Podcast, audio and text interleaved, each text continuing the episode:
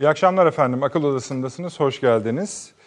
Evet, yine birinci sırada Libya var efendim. Birinci sırada kalmaya da anladığımız kadarıyla hatta ikinci ile üçüncü ile arasındaki farkı açarak devam edecek gibi. Çünkü Libya'da son sözler söylenmeye başladı, başlandı. Libya yönetimi Türkiye'yi, Türk askerini davet edebiliriz dedi.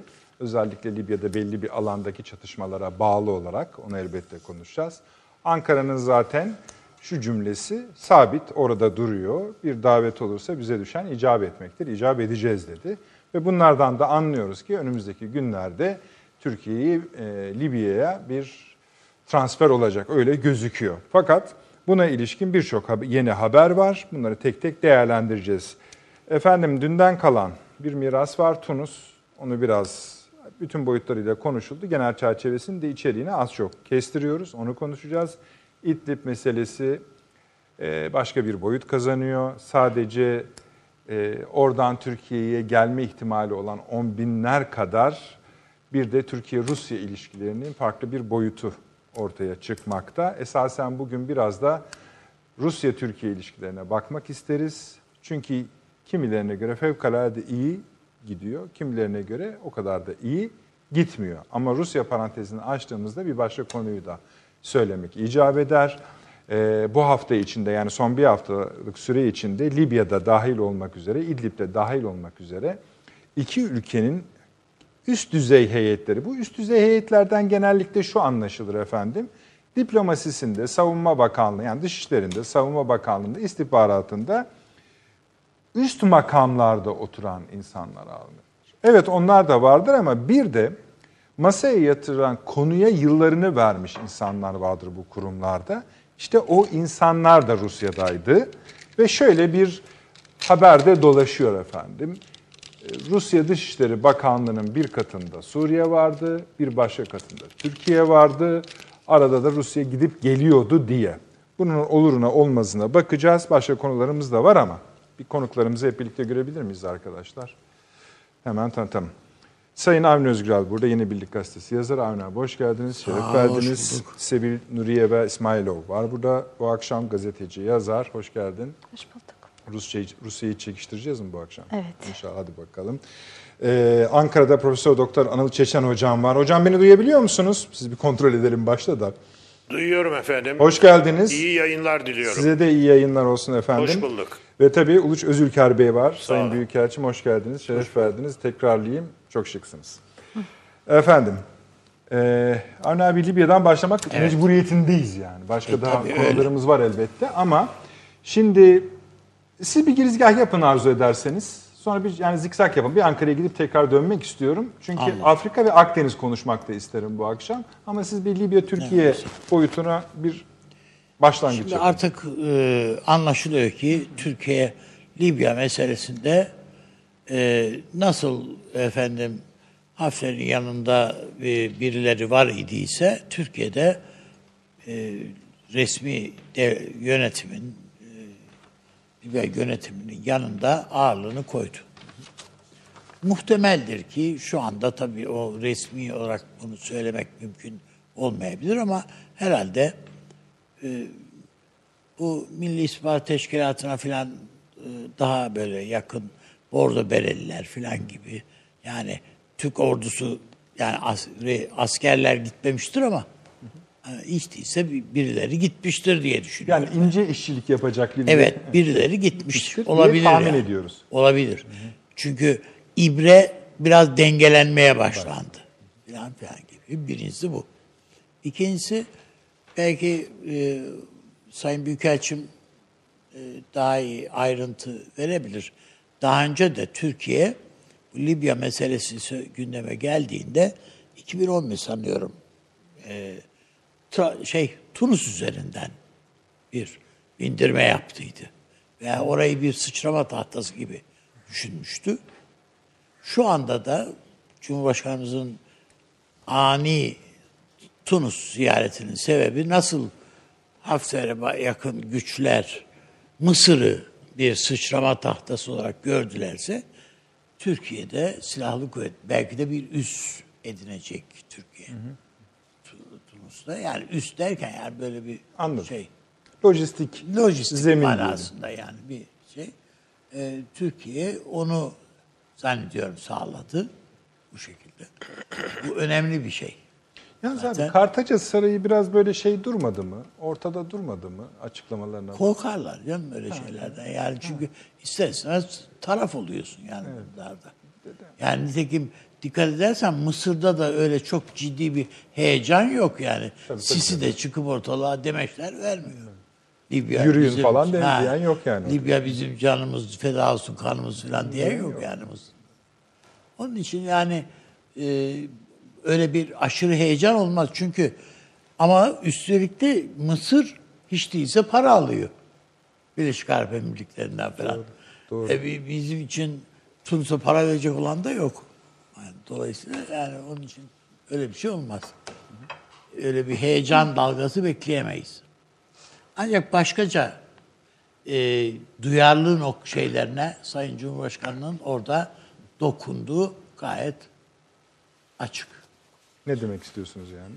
E canım yani bu, bu bir, bu bir e, emperyalizme karşı verilen bir evet. savaş esasında. Yani az Kartaca yani uygun iş, bir Evet yani bu, partner. Bu iş öyle şey değil yani bu A grubuyla B grubu arasında bir çatışma diye bu işe bakılamaz. Yani bu Fransa'yla bir savaş mı diye bakmak lazım. Sen ondan mı yanasın? Efendim Libya'nın e, asli sahiplerinden yana mısın? Libya halkından yana mısın diye bakmak lazım. Ya da Rusya ya da Amerika yani değil mi? Hafter'in arkasındaki güçleri şöyle saydığın anda buna evet diyecek olan bir Müslüman lider Afrika'da en azından samimiyetle yani dışarıdan söyleyebilir de yani içinden söyler de dışarıdan söyleyebilecek olan adam bulmak zor. Onun için ben e, Türkiye'nin burada daha bir aktif tavır alabileceğini düşünüyorum bir. İkincisi bu Rusya'ya giden heyetin Rusya'da kalış süresi uzadı. Evet. İki üç günlüğüne, iki günlüğüne nereye gittilerdi ama baktılar ki iş uzuyor, pazarlıklar uzuyor. Çünkü hem İdlib meselesi var, hem Libya meselesi var, efendim Suriye, Şam meselesi. Fırat'ın doğusu var. Fırat'ın doğusu var. Y P G Tabii. birliği oluşturmaya Aynen. başladı Rusya. Ve Ruslar eğitiyorlar deniliyor. Yani işte geçen o günde, unsurları. Evet o P K K unsurlarını öyle eğitici olarak kullanmaya başladı filan diye. Bir de bugün Şam'dan bir açıklama var. Doğu Akdeniz'de Rusya ile birlikte petrol arıyoruz diye bir açıklama yaptı. Evet. Vardı bugün gazetelerde. Yani doğru. Bütün bunların hepsinin ben Moskova'da masaya getirildiğini, getirileceğini düşünüyorum. Ee, Libya'da evet yani çatışmıyoruz ama karşımızdalar yani. Evet. Ee, dolayısıyla yani bütün bunların hepsine bir bakıldığını ve iki bin yirmi için bir siyaset oluşturma ihtiyacı var Ankara'da. Yani bir hat, bir şey oluşturmak icap ediyor. Yani biz bütün e, şurada baktığımızda yani S dört yüzlerde Türkiye'nin Amerika'ya karşı koyduğu tavır bunun eğer bir manası varsa Rusya için herhalde vardır. Olması icap eder zaten. Yani yani öyle düşünüyoruz. Yani aldığımız risk efendim koyduğumuz siyasi tavır, evet tamam bu bizim kendi güvenlik ihtiyaçlarımızın bir icabı ama e, bütün bunların Rusya açısından da bir manası varsa gerek Suriye'de gerekse e, Libya'da falan yani bütün bunların bir karşılığının yani bedel manasında söylemiyorum tabii, tabii. ama bir orta noktanın e, önümüze konması lazım. Evet, zorluk Rusya'nın da zorluklarını biliyoruz. Yani düşünebiliriz bunları. Şey değil yani o kadar şey değil, düşünülemez değil. Ee, belki de Rusya işte bu Doğu Akdeniz'de Türkiye'nin ortaya koyduğu tavrı kendisi için tehdit olarak görüyor da olabilir. olabilirdi, görüyordu zaten. Yani adam diyor ki ben kuzey hattını kurmuşum petrol, e, Türk akımı diye buradan boru hattı geçiriyorum. Sen buradan başka bir numara yapıyorsun filan. Yani filan bir bana sordun diyordur. Yani ki ben öbürünü şey yaparken sana sorayım filan. Ya bütün bunların herhalde konuşulacağı bir e, bir müzakere süreci. Tamam, onu madem açtınız hani şeye de bağlayalım yani Suriye evet. meselesi. Suriye'de hani bu alt kat üst kat meselesi e, Rusya Dışişleri Bakanlığı'nda. Yani mesele Hı. esas olarak bir yani İdlib'de ne varsa öldürmenin öldürmekten yana Rusya. Tamam, orada ne varsa temizleyelim gitsin. Evet. Yani Türkiye böyle toptancı yani insan hayatı söz konusu ya. Böyle bakamaz yani. İsterse bakar çünkü orada ateş altındaki insanlar Türkiye hududuna geliyorlar. Yani nasıl bakacaksın? Al işte brandalarla filan filan çevrilmiş, yalapşap yapılmış çadırlara filan insanların nasıl perperişan sığındığını Türk askerlerinden yani huduttaki bizim güvenlik birimlerimizdeki askerlerden su istediklerini filan işte bunları görüyoruz ekranlarda. Yani bu buna buna kay, Rusya kayıtsız kalabilir. İran kayıtsız kalabilir. Kaldılar zaten daha önceden de. Ama Türkiye buna e, bu, bu biz kendimiz umursamayalım desek bizim huduttaki askerimiz gider iki bardak bir bardak su verir. Verir. Yani. Bizim böyle bir şeyimiz var yani. Böyle bir gelenekten böyle bir kültürden geliyoruz. Dolayısıyla yani bu mutlaka Türkiye Rusya'yı hizaya getirmek veya Şam üzerinde baskı kurmasını sağlamak zorunda. Ha, bir de tabii sizin programı açarken söylediğiniz şöyle bir şey var. İlk defa belki de öyle Şam Türkiye'nin ağzından bir şeyleri duyuyor şu anda Moskova'da. Olabilir. Yani her ne kadar siz dediniz ki Ruslar o odadan o odaya gidiyorlar. Öyle tarif ediliyor. Gibi. Evet. Öyle tarif ediliyor. Öyle midir hakikaten? Hı. Bilmiyoruz. O, öyle tarif ya ediliyor. Bu işler nasıl yapılıyor? Gelen, bu, gelen büyük, şey Sayın Büyükelçim kulis. Daha iyi bilir yani bu işler nasıl yapılıyor filan. Ama ben öyle zannediyorum ki yani dolaylı hiçbir şekilde ilk defa duyuyorlar. Yani Ankara'nın neden rahatsız olduğunu. Ee, Belki Suriye daha önce bir şeyleri bekliyordu. Onlar olmadı. Yani denen o ki, yani bu tabii spekülasyon ama yani bir kısmı da yansıdı zaten. Bu buluşmada Rusya hani bir teması zorlamış. Yani ya buraya kadar geldiniz gibi bir hani şey ama Türkiye'nin zaten şu anda ona yanaşacağını ben zannetmemekle birlikte o yanaşma halinin en azından metreler seviyesinde arada başka da şeyde. Ben e, işin gerçeği Rusya, Suriye yani Şam'la ara, Türkiye arasında bir arabulucu veyahut da bir nakledici konumda olmaktan mutlu gibi geliyor bana. Aksine yani yüz yüze görüşün falan istedikleri yok. Ha, bu pozisyon... yani çünkü Şam'ı da frenleyen, ha, kontrol altında tutan Rusya biz olalım diyor. Ankara'ya da yani biz bilmiyoruz ki Şam'ın ne dediğini. Yani bu kulaktan kulağa film anlatmaya benzer yani. Sen ne dersin? O başka bir şey nakleder filan. İstediğini naklediyor, istediğini nakletmiyor. Neyi naklettiğini veya etmediğini bil, biz bilmiyoruz. İşte sahadan anlıyoruz onu. Ha. Bir şey onun için yani anlıyoruz. Ben biraz daha doğrudan bazı şeyleri Ankara duymak ihtiyacındadır gibi geliyor bana artık. Evet yani Libya'dan çıkış yaptınız ve doğal akış gereği Suriye'ye ve İdlib'e geldiniz ama... Efendim, Sayın Büyükelçim de söyledi. Yani bu şey, e, Irak meselesinin sonra de... geçelim abi. Irak, hayır, Irak meselesi içinde hı hı. artık hayati bir noktaya doğru gidiyor. Hesaplaşma. E, bunlar da do, bu öyle yani öyle, evet. e, dostlukla, hani do, telefon diplomasisiyle falan çözülecek gibi olmaktan bir, birkaç adım ötede. Peki. Yani hatta Süleyman, selam olsun, Süleyman Seyfi Hoca'ya bakarsanız yani bu Irak'taki gelişmeler önümüzdeki dönemde buraya kadarki bütün çatışma alanlarını bastıracak boyuta kadar yükselecek. Yani onların üzerinden de yükselecek. Ama biz yine Libya ile devam edelim. Ee, Anıl Hocam siz de biraz konuşalım isterseniz, arzu ederseniz. Buyurun. Şöyle evet. bir şey. Bu Suriye'yi konuşacağız, İdlib'i konuşacağız, Rusya'yı özellikle konuşacağız. Hatta Arap, şey, Şam-Türkiye ilişkisini de konuşacağız ama Libya'yı Libya olmadan konuşmak, sormak isterim size.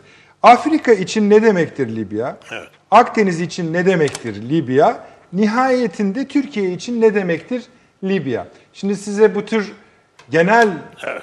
daha doğrusu geniş çatılı sorular sormak tehlikeli ama eminim e, dikkat edersiniz süreye diye düşünüyorum. Tabii. Teşekkür ederim. Şimdi efendim, Orta Doğu'daki gelişmeler belirli bir çıkmaz noktaya geldiğinde biliyorsunuz savaşın şiddeti kesildi. Hı hı. Ve geçen sene e, hep uluslararası toplantılarla Ee, savaşsız bir ortam, savaş sonrası bir ortam arayışı gündeme geldi. Fakat o konularda da anlaşma olmadı. Anlaşma olmayınca bu sefer Orta Doğu'daki ihtilafların yavaş yavaş Akdeniz'e doğru kaydığını gördük. Ee, işte Kıbrıs ve e, Doğu Akdeniz gündeme geldiğinde bu Doğu Akdeniz'le e, sınırlı kalmayacağı ve e, zaman içerisinde Orta Akdeniz ve yavaş yavaş da belki Batı Akdeniz'e doğru mesele gideceği e, görünmeye başlamıştı. Nitekim evet. işte çok hızlı bir şekilde gelişen olaylar Libya konusunu Akdeniz'deki anlaşmazlığın merkezi noktasına taşıdı. İşte o zaman e, Libya-Türkiye ilişkileri, e, Libya'nın geçmişten gelen E, konumu ve bugün e, gelmiş olduğu yeni ortamdaki konumu e, ciddi boyutlarda kamuoyunda tartışılmaya başlandı. Şimdi bir gerçeği burada vurgulamak isterim. E, biliyorsunuz e, Libya Atatürk'ün e, Kurtuluş Savaşı'na başladığı yerdir. Şimdi Türk Anadolu'da bir devlet kurmanın Kurtuluş Savaşı verme e, noktasına geldiğinde bu işin Libya üzerinden başlaması tesadüf değildir. E, Türkiye'nin, daha doğrusu Osmanlı coğrafyasının sahip olduğu jeopolitik konumun e, bugün Anadolu e, üzerinden Türkiye boyutuyla ama bir başka boyutuyla da Libya üzerinden eski Osmanlı hinterlandının e, uzantısı olarak gündeme geldiğini görüyoruz. Şimdi bu çerçevede baktığımız zaman Libya yeni bir konumda ama bunu değerlendirirken geçmişten biraz ders almamız gerektiği kanaatindeyim. E, nitekim e, Libya biliyorsunuz Osmanlı döneminde işgale uğramıştır. İkinci Dünya Savaşı süresinde de yani Birinci ve İkinci Dünya Savaşı sürecinde Libya'da e, bir e, İtalyan e, işgali vardır. İtalyanlar bin dokuz yüz ellili yılların ortalarına kadar Libya'da kalırlar.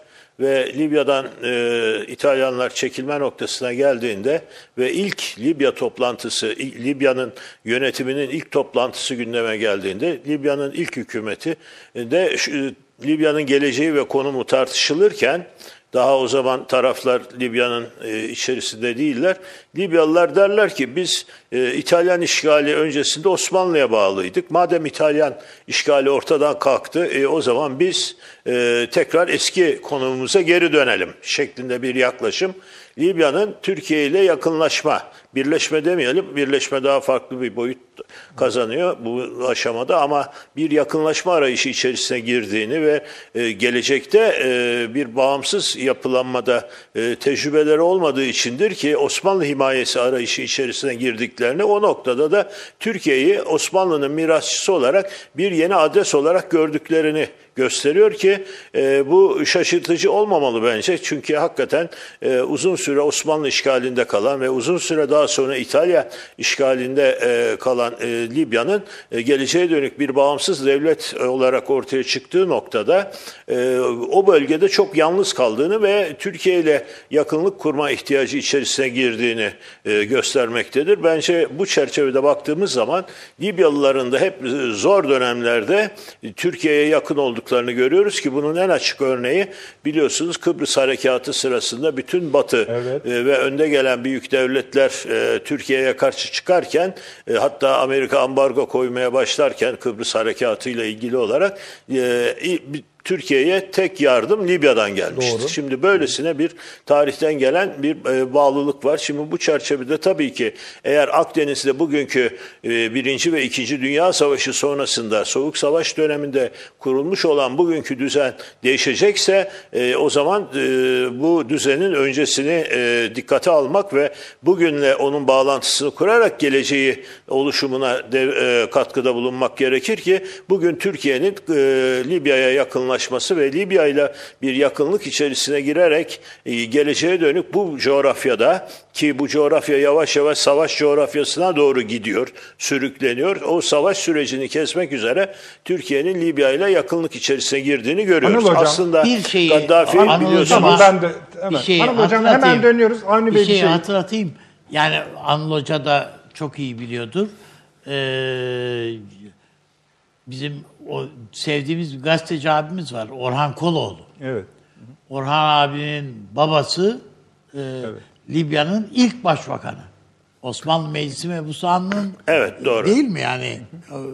Öyle evet. şey yapmak lazım. Ben de bir şey ekleyeyim Anıl Hocam. Kesmiyoruz sizi. Şimdi e, buyurun. E, tüm amiral Sayın Cihat Yaycı bu sıralarda biliyorsunuz çok faal ve kitapları yayınlanıyor. Yol çok önemli. Abdullah evet, Konoğlu. Evet. Şimdi hatırladım mı? Evet, evet. abi. Ee, şöyle bir e, Kriter Yılın, dergisi vardı. yirmi Orada kişisinden bir... birisi olarak Cihat Bey seçildi. Tabii, tabii.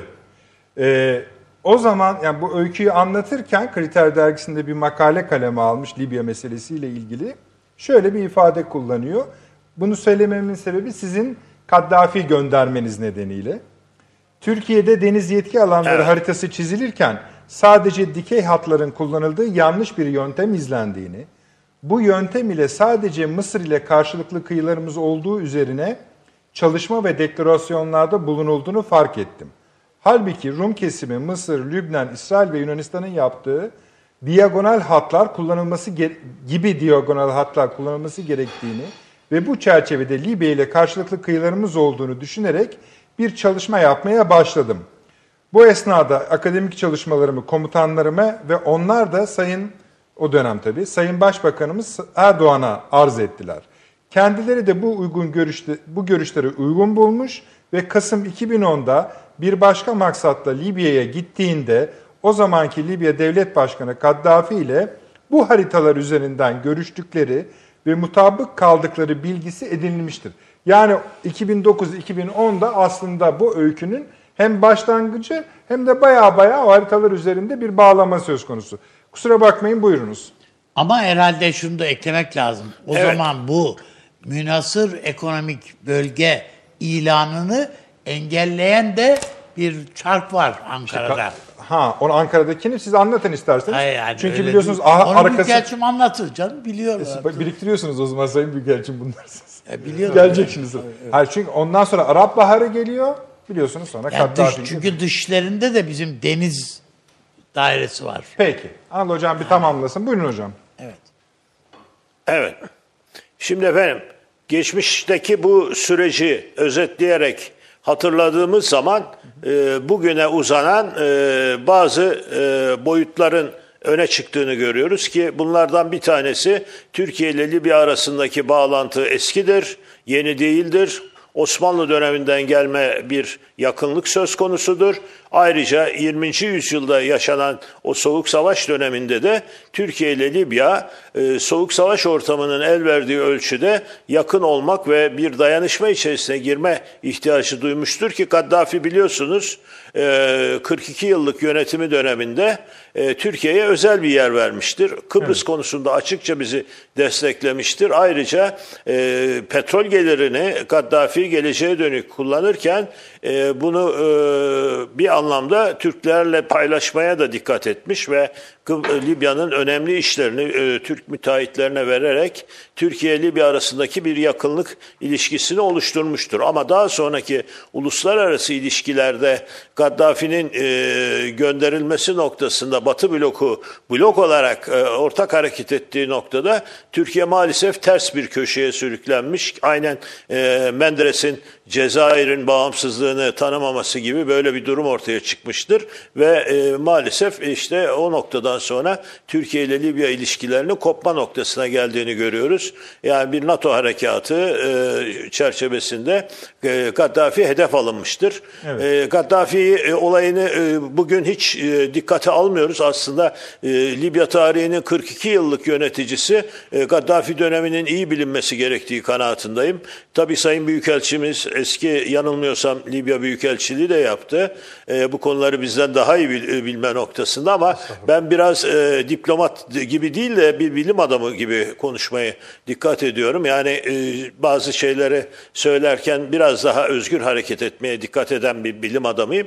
Bu çerçevede Gaddafi konusunda da dikkate aldığımız aşamada e, Türkiye-Libya ilişkilerinde e, uluslararası dengelerin var olduğunu görüyoruz. Nitekim e, İtalyan işgalinden sonra ve öncesinde de zaten evet. bu coğrafyaya Fransa ile İngiltere hakim olmaya başladığı noktada Fransa biliyorsunuz Kuzey Afrika'da kendine bağlı yedi sekiz devletten oluşan bir bölge oluşturmuştur ama e, e, Libya bunların içerisinde değildir. Libya bunların içerisinde olmadığı içindir ki e, İtalyan işgali söz konusu olmuştur.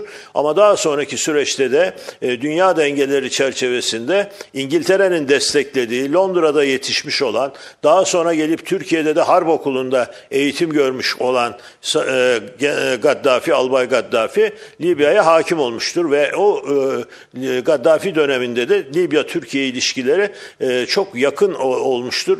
Türkiye ile Libya'nın ilişkilerini bozmak üzere zaman zaman uluslararası alanda etkin olan büyük güçlerin devreye girdiği görülmüştür ki bu e, düne kadar e, batılı e, önde gelen devletleriydi. Bugün ise e, Rusya'nın e, öne geçmeye çalıştığını görüyoruz. Şimdi evet. sizin sorunuzun e, e, sınırları içerisinde bir konuyu daha vurgulamak isterim. Ee, yani Libya'nın geleceğiyle ilgili konuşurken Libya'nın konumuna da e, dikkat etmek durumundayız. Biliyorsunuz Libya'nın başındaki Gaddafi e, geleceğe dönük yeni dünya düzeni e, sürecinin öncesinde de elindeki maddi gücü ciddi boyutlarda kullanmaya çalışmış. Önce bir Arap Birliği peşinde koşmuştur. Olmayınca bir İslam Birliği arayışı içerisine girmiştir. O da olmayınca Afrika Birliği'ne yönelmiştir ve Afrika Kongresi'ni destekleyerek Afrika'daki ülkelere e, maddi yardım yaparak e, petrol gelirini petrol şirketlerine e, vermek yerine kendi halkına aktarmak, komşularına aktarmak, e, e, Batı emperyalizmine karşı bir Afrika Birliği'ni oluşturmak, Afrika Birliği süreci içerisinde e, dünya dengelerinde Libya'yı öne çıkarmak gibi girişimlerde bulunmuştur ki sanırım Batı blokunun Gaddafi'yi e, hedef alarak e, e, Libya'da görevden al, e, indirmesinin ana nedenlerinden birisi de Gaddafi'nin sadece kendi ülkesine dönük değil ama demin söylediğim gibi İslam coğrafyası, Arap dünyası ve Afrika e, bölgesine yönelik politikaları giderek dengeleri e, etkilediği içindir Peki ki e, Batı ile Gaddafi karşı karşıya gelme noktasında olmuştur. Biliyorsunuz İngiltere ile bir uçak macerası yaşanmıştır evet, ve evet. daha sonra e, bazı gelişmelerde Gaddafi e, yani Libya'nın öncüsü e, yöneticisi olarak e, uluslararası alanda bazı konularda sert e, çıkmış. Hatta bazı grupları e, iç çatışma, soğuk savaş gerginliği noktasında desteklemiş, finanse etmiştir ve işte böyle bir e, uluslararası dengelere oynayan bir lider ki arkasında hep İngiltere olmuştur. Onu da burada vurgulamak isterim. E, yani İngiltere'nin konumunu da e, dikkate alalım ve Gaddafi tabii İngiltere destekli hareket ettiği içindir ki Orta Doğu'da ve Doğu Akdeniz'deki gelişmelerde İsrail karşıtı bir çizgi izlemiştir. Ve bu çerçevede de Türkiye'de etkin olmaya çalışmıştır. Ama Türkiye'nin tabii Batı ile olan yakın ilişkileri, NATO ittifakından gelen, A B D aday üye olma üye adayı olmaktan gelen konumu nedeniyle Türkiye Libya ile mesafeli hareket etmek Peki zorunda hocam. kalmıştır. Şimdi bugün daha. geldiğimiz noktada daha farklı bir e, dönemin içerisindeyiz. Şimdi geçmişte yaşanan olayları ve durumu böylesine özetledikten sonra bugüne bakabiliriz. İsterseniz burada kesip sorunuz e, çerçevesinde çok, çok bugün ve geleceğe dönük değerlendirmelere de devam edebiliriz. Tabii aynen öyle devam edeceğiz hocam. Evet, teşekkür efendim. ediyorum. Sevil? Nasıl düşünüyorsun bu Libya meselesi konusunda? Bir de tabii Rusların varlığı da var orada. Yani kendi varlıkları yok da gölgeleri orada. Gölgeleri de işte o özel şirketler falan başımıza evet. iş açacaktı. Belliydi zaten Irak'ta, Suriye'de. Hı hı. Bir de işin o boyutu var. Şimdi e, Rusya konusunda konuşurken biraz e, hani sanki biraz e, abartı hissediyorum. Hangi yönde? E, şimdi Türkiye'nin ilişkilerin bozulacak e, e, rengin biraz abartıldığı hı. düşüncesindeyim. Çünkü dikkat ederseniz her böyle e, kriz çoğaldığında Rusya ile Türkiye bu çoğalan kriz ortamında yeni bir e, iletişim ağını e, geliştirebiliyor. Doğru. Bir taraftan da şun, şuradan bakmakta yarar var. Şimdi e, bu gelişme e, bir de A B tarafından özellikle İtalya ve Almanya tarafından olaya bakmak lazım. E, bu durumda Türkiye'nin desteklemesi de söz konusu olabilir. Çünkü hı hı. Rusya faktörü e, devreye girdikçe Batı ittifakının Türkiye'nin e, anlaşmadığı birçok konularda Hı. anlaşmasını da tetikliyor. Doğru. Dolayısıyla biraz da bu krizlerden e, çok e, sakin, e, hemen böyle celallanmadan e, akıl üretmekte yarar var. Diğer taraftan baktığınızda Rusya'nın e, perspektif hedeflerini de göz önünde bulundurmak lazım. Perspektif Hı. hedeflerine baktığınızda güçlü bir Türkiye'nin varoluşu ki kamuoyuna dikkat ettiğinizde, analizlerine baktığınızda ısrarla Türkiye'nin e, Batı karşısındaki Avni Bey demin çok önemli bir cümle istifade etti. E, Rusya için bu bir anlam arz etmelidir diyor. Evet, e, cidden anlam arz ediyor. Şöyle anlam arz ediyor. E, Rusya'nın geleceğine baktığınızda yaptırımlar, içeriye yönelik e, hamleleri gördüğünüzde, NATO'nun ta sınırlarına kadar genişlemiş haline baktığınızda, ekonomik olarak geldiği noktaya baktığınızda, e, Karadeniz'de, Baltik'te konumuna ve geldiği noktaya baktığınızda Rusya'nın da bir arayış içerisinde olduğu açıktı.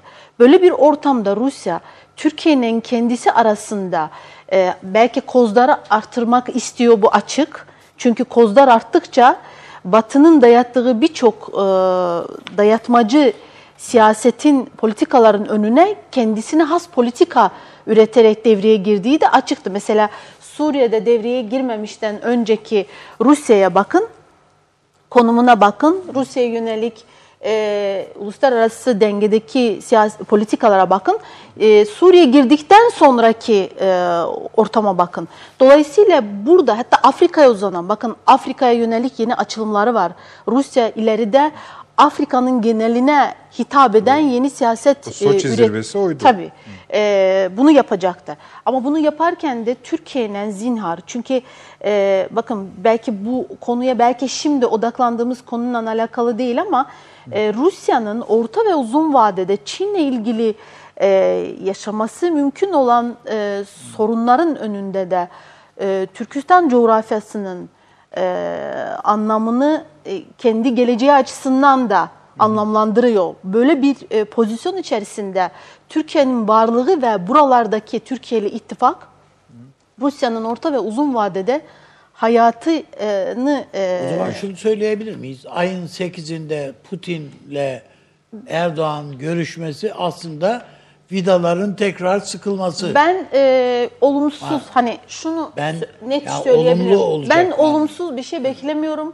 Ha belki buradan böyle çok e, böyle e, çok arzu ettiğimiz sonuç çıkmayabilir ama e, kanalın çalıştığı istikametinde yani hani zaten öyle bir süreçten geçiyoruz ki e, yarın açıldıkta bütün sorunlarımızın çözüleceği bir ortam söz konusu değil. Hı. Dolayısıyla Rusya Ee, sadece Suriye bazında, şu anda Libya bazında Rusya-Türkiye ilişkilerini yorumlamak doğru değil ki birazdan belki İngiltere e, ve A B arasındaki ayrılım üzerinden de Rusya'nı okursak ileride Rusya'nın hedeflediği başka e, konumları da var ve bu konumlarda Türkiye'siz yapamayacağını veya yapmak isteme yapamayacağını açık ve net görebiliyor ki iki bin yirmi dörtteki seçimlere kadar Rusya'nın geleceği ne olacak? Putin çekilecek mi, çekilmeyecek mi ki çekileceği söz konusu. Çekilirse hangi e, aktörünün... Sen mi çekileceğini düşünüyorsun, öyle bir şey mi var? Yani artık çalışılıyor Hı. sahada. Çünkü hani Çekilmez Kazakistan... e, bile, bi, bi, bilemeyiz. E, şöyle e, şöyle bilemeyiz. Ola da bilir, olmaya da bilir. Orada net bir şey söyleyemeye söyleyebilmeyeceğiz. Biraz oraya gidip bir şey söyleyebiliriz. Belki tabii. hatırlatma babında. Tabii tabii. Ee, Rusya'da bir çalışma daha yapılıyor şu sırada bildiğiniz gibi. Ve bunun da talimatını bizzat Putin verdi. Araya iki dönem yaptım. Bir Şu sesi biraz açar mısınız? Tekrar seçildi. Ses az geliyor. Bu koşullar altında baktınız. Duydunuz değil mi arkadaşlar Anıl, Anıl Bey'i? Hı hı. Buyurun Sevil Bey'ciğim. Tamam. Bu koşullar altında işine, işe baktığınız takdirde o kesinti döneminde bir takım şeyler yürümedi, evet. eksik kaldı. Dolayısıyla evet. bunun devamlılık arz eden bir statüye kavuşturulması önemlidir diyor. Bu da arkasından şimdi şöyle, düşündürmüyor evet. mu acaba diye kendi kendime sormadan çok edemiyorum. Çok doğru, çok doğru. Hı. Şimdi onun için Kazakistan modeli bile Hı. konuşuluyor. Yani evet. Nursultan Nazarbayev'in konumunu Putin düşünebilir mi diye soru soruluyor. Bu belki yarınki konularımız. Şimdi buraya odaklandığımızda ki Rusya orta ve uzun vadene artık önceler böyle değildi. Yeltsin döneminde böyle bir Rusya yoktu. Putin'le birlikte ki Putin de ikinci döneminde bütün bu orta ve uzun hedef düşünmeye başladı. Dilini değişti, söylemini değişti. Önceki Putin'le o biri Putin arasında, şimdiki Putin arasındaki farkı da öyle okumamız lazım. Dolayısıyla ben buradan, bu krizden, yani kriz gözüken bu görüntüden Türkiye ile Rusya'nın yeni alternatif yol üretebileceklerini düşünüyorum ki Rusya Peki. açısından bu hayatidir. Peki. Şimdi Büyükelçim, müsaade edersiniz ben de bir iki şey söylemek isterim. Çok kısa ama. Seve seve efendim. Yani rica ederim. Peki. Eksik olmayınız. Şimdi bu Rusya-Türkiye ilişkilerinde e, en çıkıntı yapan nokta, yani negatif anlamda İdlib konusunda Türkiye'nin son bir hafta içinde yaptığı çok evet. sert konuştuk orada. Yüzlerine söyledik evet. Evet. ifadesi. Sonra Rusya dedi ki bu Libya konusunda üçüncü ülkelerin buraya vaziyet etmesinden ben hoşlanmıyorum dedi. Meali o yani. Tabii. Bozar dediği o. Bugün de Başkan Trump çıktı dedi ki ya Türkiye orada dedi çok dedi müşkil durumda elinden geleni işte, yapıyor. İnsan falan. Kurtarmaya çalışıyor falan. Tabii, Tabii falan. İşte yani o şu demek. Yani ama işte orada da şöyle bir şey var. Rusya'nın yapmak istediği de e, Irak yolunu açık tutmak kardeşim. Şam'a. Şam'ın Irak'a ulaşımını, yolunu güvence altına almak. Peki. Yani bu bu terör baskısında, bu burada pek az da öyle evet. Türkiye'nin varlığına pek öyle evet. güvenemiyor. Tabii ben de Başkan Trump'ın konuşmasını bu Türkiye-Rusya arasındaki gerilimin cilalanması olarak biraz da okudum. Gel gelelim benim yani bütün bu açıklamalara rağmen kanaatim aslında Türkiye ile Rusya'nın arasının hiç bozulmadı. Hiç bozulmadı. Yani santim yerinden oynamadığı yönünde. Libya dahil. Hatta işte yani ha. boz, bozulmak değil de hı hı. her ülkenin kendi hı hı. çıkar Tabii şeyleri ki. Var. Yani, yani sadece... bu, bunu görmemek mümkün değil. Yani Rusya'da da Putin üzerinde de baskılar var. var. Ciddi. Yani ke, kesinlikle baskılar evet. var. Ama ben diyorum ki önümüzdeki ayın sekizinde Ocak hı.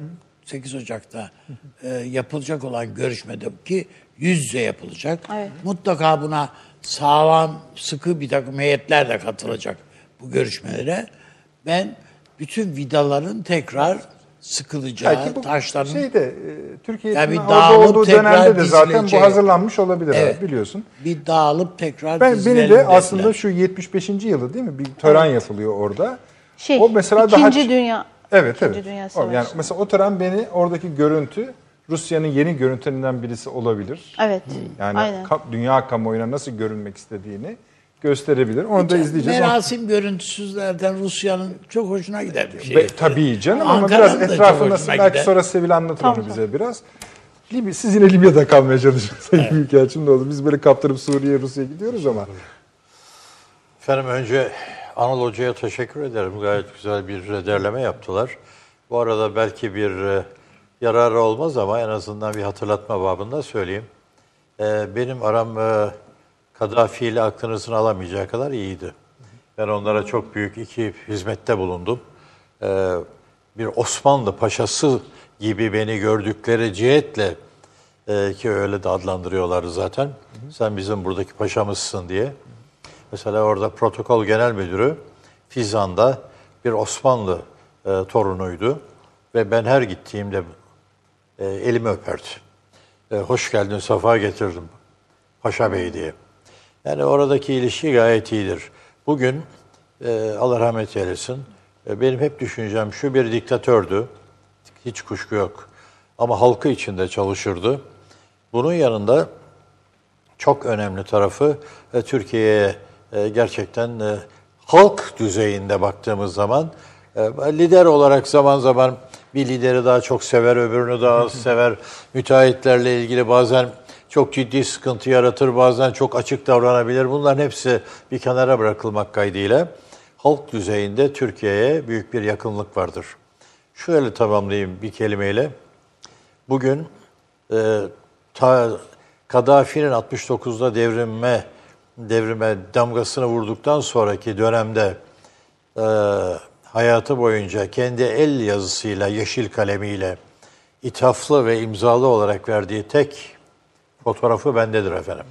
Hala da evde duruyor. E, bir kenara koyduk. E, yani netice itibariyle bu manada Gaddafi'yi inanamayacağınız kadar yakından ama sanki ve içeriden tanıyan bir insanım. Kişisel seviyor gibisiniz. Çok basit şekliyle bir ilişki oluşmuş gibi. Çok basit şekliyle şöyle diyeyim. Hı hı. Bu söyleyeceğim yanlış anlaşılmasın. Ben bu ülkelerde biraz sonra belki hani anlatabilirim. Bu ülkelerde demokrasi falan olması mümkün değildir. Bu hayal peşine koşmayalım. Amerika Birleşik Devletleri bir yeşil kuşak politikasıyla ortaya çıktı. Bunun da adına Büyük Orta Doğu Projesi dedi. Sonra üç defa isim değiştirdi biliyorsunuz. Ve Fas'tan başlayarak Endonezya'ya kadar uzanan bir bölgede kendine bağımlı olarak bunları, sözüm ona, demokrasi olacak, kadın hakları verilecek vesaire bir sürü ilkeleri de vardı. Bu doğrudan doğruya bir hegemonik politikadır. Bunun ötesinde yapılabilirliği olmayan bir politikadır. Şimdi böyle baktığımız zaman e, Libya dört yüzün üzerinde, bu Gaddafi'nin kendi ifadesi. E, kıyıda elli iki tane aşiret vardır. dört yüzün üzerinde aşirette bir bütün olarak Libya topraklarındadır. Libya'nın bir milyon sekiz yüz bin kilometre karelik bir toprağı vardır. Türkiye'nin iki katından büyüktür. Bunun yüzde doksan beşi çöldür. Ve o çölün altında da bir deniz vardır. Başka bir ifadeyle antik çağlardan bu yana gelen ve e, man-made river dediği e, insan yapımı nehir projesiyle de susuz kalmayacak şekilde bunları da bunu Türklere yaptırdılar, oradaki bütün sistemi de. E, bu da mevcuttur. Şimdi bu dört yüz küsur kabilenin her biri, irili ufaklı, tepeden tırnağa silahlıdır. Ben de Gaddafi'ye bir gün sordum. Yani şey olarak P K K'ya çok ciddi yardımı vardı. Orada bir üs vardı. Hmm. Avrupa'daki bütün yayınların finansmanını Gaddafi sağlıyordu. Hmm. Oradaki de, devrimin yıl dönümü törenlerinde P K K'lıları bayraklarıyla geçirirtirdi. Bütün bunlar orada vardı. Yani Gaddafi deyince de ak sütten çıkmış bir kaşık Tabii değildir. Ki. Öyle Tabii bakmak ki. lazım. Ee, Sovyetler Birliği dönemidir aynı zamanda evet. o. Çok Libya'da Sovyetlerin büyük etkisi var. Şimdi bu koşullar altında ben Gaddafi'ye bir gün sordum. Gerçek anlamda halkına çok büyük yardımı var. Mesela seksen dört tane üniversite ve yüksekokul var Libya'da savaş öncesinde, iç savaş öncesinde. E, hastane... Tabii kadın hakları falan filan çok. Efendim, laiklik. Evet. İnanamayacağınız kadar Tunus'la birlikte laikliğin şampiyonudur. Evet. Müslüman kardeşleri adım attırmamıştır kendi toprağına. Yani evet. çok değişik bir yapıda. Ve sordum kendisine, dedim ki yani bu kadar halkın için çalışırken aynı zamanda bir yandan da diktatör. Öyle adlandırılıyorsun. Niye? E, mealen söylüyorum tabii. Tabii, tabii. Daha usturuplu bir ifadelerle tamam. bu konuşuluyor. Evet. Gaddafi ile konuşurken onda hani belki bir anekdot diye hoşunuza gidebilir. Böyle S şeklinde bir masa. Ee, orada Tabya'da biz görüşüyoruz. Girerken içeri tanklar, toplar, makineli tüfekler, her şey falan. O Tabya'nın altında dört ayrı istikamete giden dört tane de tünel var. Onu da Türklere yaptırmıştı. Herhangi bir şekilde bir baskına uğrarsa nereden kaçtığı da belli olmasın falan diye onlar da vardı. Şimdi oraya gittiğinizde Tabya tam Osmanlı'dan kalma. Ee, beş altı metre yüksekliğinde bir tavan, e, penceresi falan olmayan bir oda, demir kapı, e, içeriye o şekilde herkesi kabul etmiyordu. Bir tek Mısır Büyükelçisi, o da Korgeneral'di, kendisi albay olduğu için e, onunla karşı karşıya oturmak ona paye veriyordu. O, Orta Doğu'da evet. bu Yunanistan'a da şey, şey, darbeyi yaptıktan sonra general rütbesine çıkmıyor. Herkes albaya çıkıyor evet. en fazla. Evet. Albay, işte Yunanistan'da da albaylar evet, cuntası doğru, değil mi? Doğru, doğu. Şeyde e, Hafız Esad da albay oldu. Yani kendini içeri girdiğiniz yaptı. Zaman S şeklinde bir masa. S'nin bu köşesinde Gaddafi oturuyor. Ondan bir kademe daha aşağıda bendeniz oturuyorum. Benim karşımda Dışişleri Bakanı benden bir kademe aşağıda oturuyor. Ondan iki kademe aşağıda da en uçta tercüman oturuyor. İngilizce konuşuyordu fakat tercüman kullanıyordu. Neden? Çünkü cevap hakkı doğduğu zaman düşünebilme payı alabilmek için araya tercüman kullanarak gidiyordu. Evet. Şimdi efendim e, sorduğum soruya, soruya çok net bir cevap verdi aslında. E, hep yüzünüze hiç bakmazdı çünkü psikopattı. altı ayda bir İngiltere'den bir psikiyatr gelip kendisini tedavi ederdi. Eşya-i Şanım e, onu ayakta tutan en büyük desteğiydi vesaire. Şimdi yani tavana bakarak evet dedi. Başka türlü yönetmek mümkün değildir bu toplumu dedi. dört yüz küsur aşiretin her biri tepeden hepsi çöl adamı. Orada ne var? Araplar var, Berberler var, e, Tuarekler var, Tureler var vesaire yani böyle. Ben dedi burada çok güçlü bir merkezi ordu ve istihbaratım olmadığı takdirde bu e, şeyi, yönetmem. şeyi yönetmem mümkün değildir. Diğer tarafta peki dedim yani herkes silahlıysa sen de bu kadar güçlüysen niye müdahale etmiyorsun? Tam tersine müdahale etmiyorum çünkü kendi aralarında o silahlılık bir denge unsurudur dedi. Onlar huzuru öyle koruyorlar. Tabii öyle yani birbiriyle. Şimdi bugüne geldiğiniz zaman yani esas itibariyle bunları biraz onun için anlatıyorum. Hani Libya nedir diye baktığınızda gözü kapalı gitmemek lazım. Bugün Hafter'in arkasında da kabileler, aşiretler var. Öbür tarafta şeyin... Ee, söyleyin. Trablus'un arkasında da aynı şekilde e, aşiretler var. E, dolayısıyla Libya'yı kendi dengesi içinde düşünmek e, çok önemlidir bu manada. Şimdi bunu söyledikten sonra... Şimdi şunu da hemen şey, hatırlatayım size. Tabii. Sayın Cumhurbaşkanımız Tunus'tayken Hafter'in bir ekibi de, bir heyeti de Tunus'a gitti. Şimdi yalnız ben de orada... Daha konuşuruz bunu tabiatıyla derin olarak ama Tunus Libya'dan her zaman korkmuştur. Herhalde Çünkü, tabii. Tunus e, esas itibariyle... Petrol zengini değil bilmem ne değil. Kendi, istihdam, kendi istihdamını e, çok büyük ölçüde Libya yoluyla telafi etmiştir.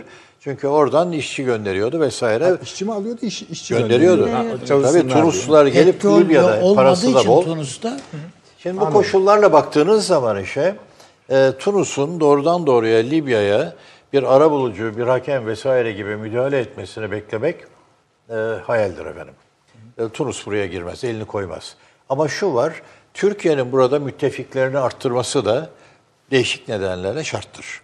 Dolayısıyla Tunus'u orada birlikte hareket ederek başarımızı büyütecek bir unsur olarak değil, benim oradaki ittifaklarımı büyüterek beni orada güçlendirecek bir faktör olaraktan görmek daha akılcı olur. Bunların açı, teferruatını evet. tartışmaya amadeyim. Uluç Bey şöyle olmaz mı? Hali hazırdaki Libya hükümeti e, sonuçta bu çekişme bir şekilde sona erecek bir gün. Öyle ya da böyle. Siz biraz ümitsizsiniz. Kabileler ne dediği herhalde ama. Şimdi sonuçta bu e, şeye de... Diğer ülkeye de avantaj doğurmaz mı? Oraya destek şimdi, verecek. Şimdi ülkeye. Madem ki suali yani o şekilde sordunuz, ben çok net bir cevap vereyim size. Bu toplamaz diyeceksiniz. Evet. Benim şurada iki tane şey var. Onda çok satır başı halinde niçin bu böyledir diye ona da iki kere böyle bir şey söylemek istiyorum ama sualinizin çok net cevabı bende çok net. Şimdi şöyle bakalım. Sizin Hafter dediğiniz insan on altı yaşında askerliğe gitmiştir ve Moskova'ya gitmiştir. Evet. Moskova'da yetiştirilmiştir. Dolayısıyla Sovyetler Birliği dönemi ve e, Harp Okulu değil sadece Harp Akademisi'ni dahi orada bitirerek gelmiştir. Bu anlamda zihin ve askeri temel olarak Rus'tur. Yani Rusya orada ne arıyor dediğiniz zaman Hafter'in arkasında durduğu yerde zembille inmedir. E, bunun ötesinde Hafter Kaddafi'nin altmış dokuzda devrim yaptığı dönemde, devrim dedikleri işte o bir ihtilal yapıyorlar. yirmi yirmi beş kişilik bir grubu var. beş kişiler bunlar lider olarak ama yirmi yirmi beş kişiler. Sağ kolu Hafter'dir. Ve Hafter, atlayarak gidiyorum hep tabii, tabii, şeyim. Hafter Genelkurmay Başkanı yapılmıştır. bin dokuz yüz seksen yedide Çad'ı, iki tane A Y M'li vardı Kaddafi'nin orada. Bir tanesi e, uranyum ve e, altın zengini olan Çad'a şu veya bu şekilde bir komployla girip orada bir darbe yaptırıp orayı da ele geçirmek istiyordu. Afrika'nın tamamında Çin'le birlikte en güçlü varlık gösteren ülke Kaddafi Libya'sıdır. Evet. Parasal sair her şeyle birlikte. Şimdi burada Çad'a girdiği zaman hiç beklenmedik bir şey oldu. Çad'la mukayese edilemeyecek kadar güçlü Kaddafi ordusu aklınızdan alamayacağı kadar ciddi bir dayak yedi tam tabiriyle. Anladım. Ve Hafter esir düştü. yedi yüz tane subay ve askeriyle birlikte esir düştü. Ve Kaddafi o gün... Çad'ın arkasında biri var mıydı? Efendim kimse yoktu, kendisiydi. Yani, Çad Fransızdır. Nijer, Çad bunlar Fransa'nın uzantılarıdır. Gayri ciddi. Ve hmm, berbattır. O Nijer'i, yani, Çad'ı falan tabii. Görseniz ben oralarda görev yaparken akredite olarak dolaştım evet. Biraz. Yani yaşayamazsınız. kırk sekiz saat sonra yandım Allah diye bağırırsınız. Öyledir. Şimdi bu koşullar altında en önemli tarafı işin bu. Onun için bunu vurgulamak ihtiyacı duydum. Efendim Hafter buradan Kaddafi tarafından kurtarılmamıştır. Arkasını döndü Kaddafi. Çünkü bir... Bu komplo, bu komplo ortaya çıkacak konuşursa diye korktu. Ama ikincisi fazla hırsı buldu. Ve hmm, benim anladım. Yerimde de gözü olabilir evet. diye istemedi. Ne yaptı Hafter? Kongo'ya gitti. Kongo'da, Demokratik Kongo'da e, Libya aleyhtarı bir teşkilatlanmaya girdi evet, milisiyeyi. Evet. O günlerde kim çıktı ortaya bilir misiniz? Hmm. C I A. C I A aldı elinden tuttu, Amerika Birleşik Devletleri'ne götürdü. C I A ana merkezine on dakika yürüme mesafesinde bir ev tutuldu. Cebine dünya kadar para konuldu aileyle birlikte. Orada yaşatıldı. Mesela iki bin bir vatandaş yapıldı. Amerikan vatandaşıdır aynı zamanda. Ve diğer taraftan iki bin sekiz seçimlerinde, başkanlık seçimlerinde oy kullandı. otuz sene Amerika'da oturdu. Kaddafi e, Fransa'da, o da Sarkozy'nin büyük hatasıdır. E, Sarkozy öldürüldükten sonra döndü. Kendisi Bingazi'nin güneyinde doğmuştur. Şöyle diyelim. Üç tane Libya var efendim bizim konuştuğumuz. Hafter, şey e, Gaddafi öldükten sonra. Öldükten sonra Hafter geldi. O Bingazi doğumludur. Evet, Bingazi'nin evet, güneyinde evet. doğmuştur. Bir kasabadır, kasabadır orada. Gittim gördüm oraları. Hı hı. Ee, her halükarda Sirenaika diye adlandırdığımız e, doğudaki Tobruk ve aynı zamanda Bingazi merkezidir. Evet. Bu hiçbir zaman Trablus'ta tarih boyunca görüş anlaşamamıştır, uyuşma yoktur. Ee, Sirte körfezinin batısında kalan da Trablus'tur. Osmanlı İmparatorluğu'nda buraya Trablus eyalet edilmiştir. Evet. Libya adını da Uçi Anlaşması'ndan sonra İtalyanlar tekrar koymuşlardır. Libya adını ilk kullanan da Antik Yunanistan'da Yunanlılardır. Roma İmparatorluğu ise o dönemde Libya'dır burası demişlerdir. Sayın Büyükelçimiz reklama gitmemiz lazım. Tabii efendim. Böyle kesiyorum kusura bakmayın güzel de anlatıyorsunuz. Çok güzel anlatıyorsunuz. Tabii tabii yani çok önemli bu notlar. Ee, Anıl Hocam bir şey söylemek istediğiniz zaman seslenmeniz yeterlidir. Onu hatırlatayım sanki bazen bir şey ha, aklınızda bulunsun. Şimdi efendim. Sayın Büyükelçinin bıraktığı yerden ben birkaç şey söylemek tamam, istiyorum. Tamam ama reklamlara ben gitmeniz şart. Hemen arkasından emredersiniz tabii evet. dinleyeceğim efendim. Anıl Hocam şimdi, şimdi, çok kısaysa ama. Evet. Yani isterseniz çok reklamdan kısa, soruyu bırakalım. Şunu vurgula. Peki reklamdan sonra. Daha rahat olur emin olunuz. Seyircilerimiz de tolerans gösterecektir. Evet. Hemen geliyoruz efendim. otuz saniye reklam arası. Birinci sınıf bir kültürün, birinci sınıf bir düşüncenin, birinci sınıf bir duyarlılığın dergisi Cins, hem edebiyat dünyamızın önde gelen isimlerini hem de yeni kalemleri ağırlıyor. Her ay bayilerden ulaşabileceğiniz Cins dergi, dijital dünyaya da yeni bir kapı aralıyor. Sayfalara sığdıramadığımız kıymetli yazılar, merak ettiğiniz yazarlarla Cins sohbetler, dergiden ekrana yansıyacak röportajlar ve tabii podcast. Şimdi sizleri Cins'i tüm sosyal medya mecralarından ve g z t nokta com adresi üzerinden takip etmeye davet ediyoruz. Reklam arası sona erdi. Akıl Odası devam ediyor efendim. Bir Ankara'ya gidecektik, söz vermiştik. Anıl Hocam kısa bir şeyden, kısa bir not ekleyecekti herhalde. Duyuyor musunuz Anıl Hocam? Duyuyorum ama buyurunuz. Bir izin verirseniz tabii biraz buyurun, uzatacağım. Buyurun. Şimdi, buyurun. Şimdi efendim, e, tabii e, Sayın Büyükelçimin e, Libya deneyimi çok geniş. E, umarım herhalde bir kitap halinde de yayınlar ve evet. faydalanırız. Çok Çünkü hakikaten bugünkü Libya'yı anlamak ve Libya'nın geleceğini görmek açısından, Libya'nın geleceğini görmek açısından e, Gaddafi döneminin çok iyi değerlendirilmesi gerektiği kanaatindeyim. Hı hı. Çünkü Gaddafi sadece bir ulusal lider değildi. Bölgesel e, oluşumların içerisindeydi. Küresel dengelere oynuyordu.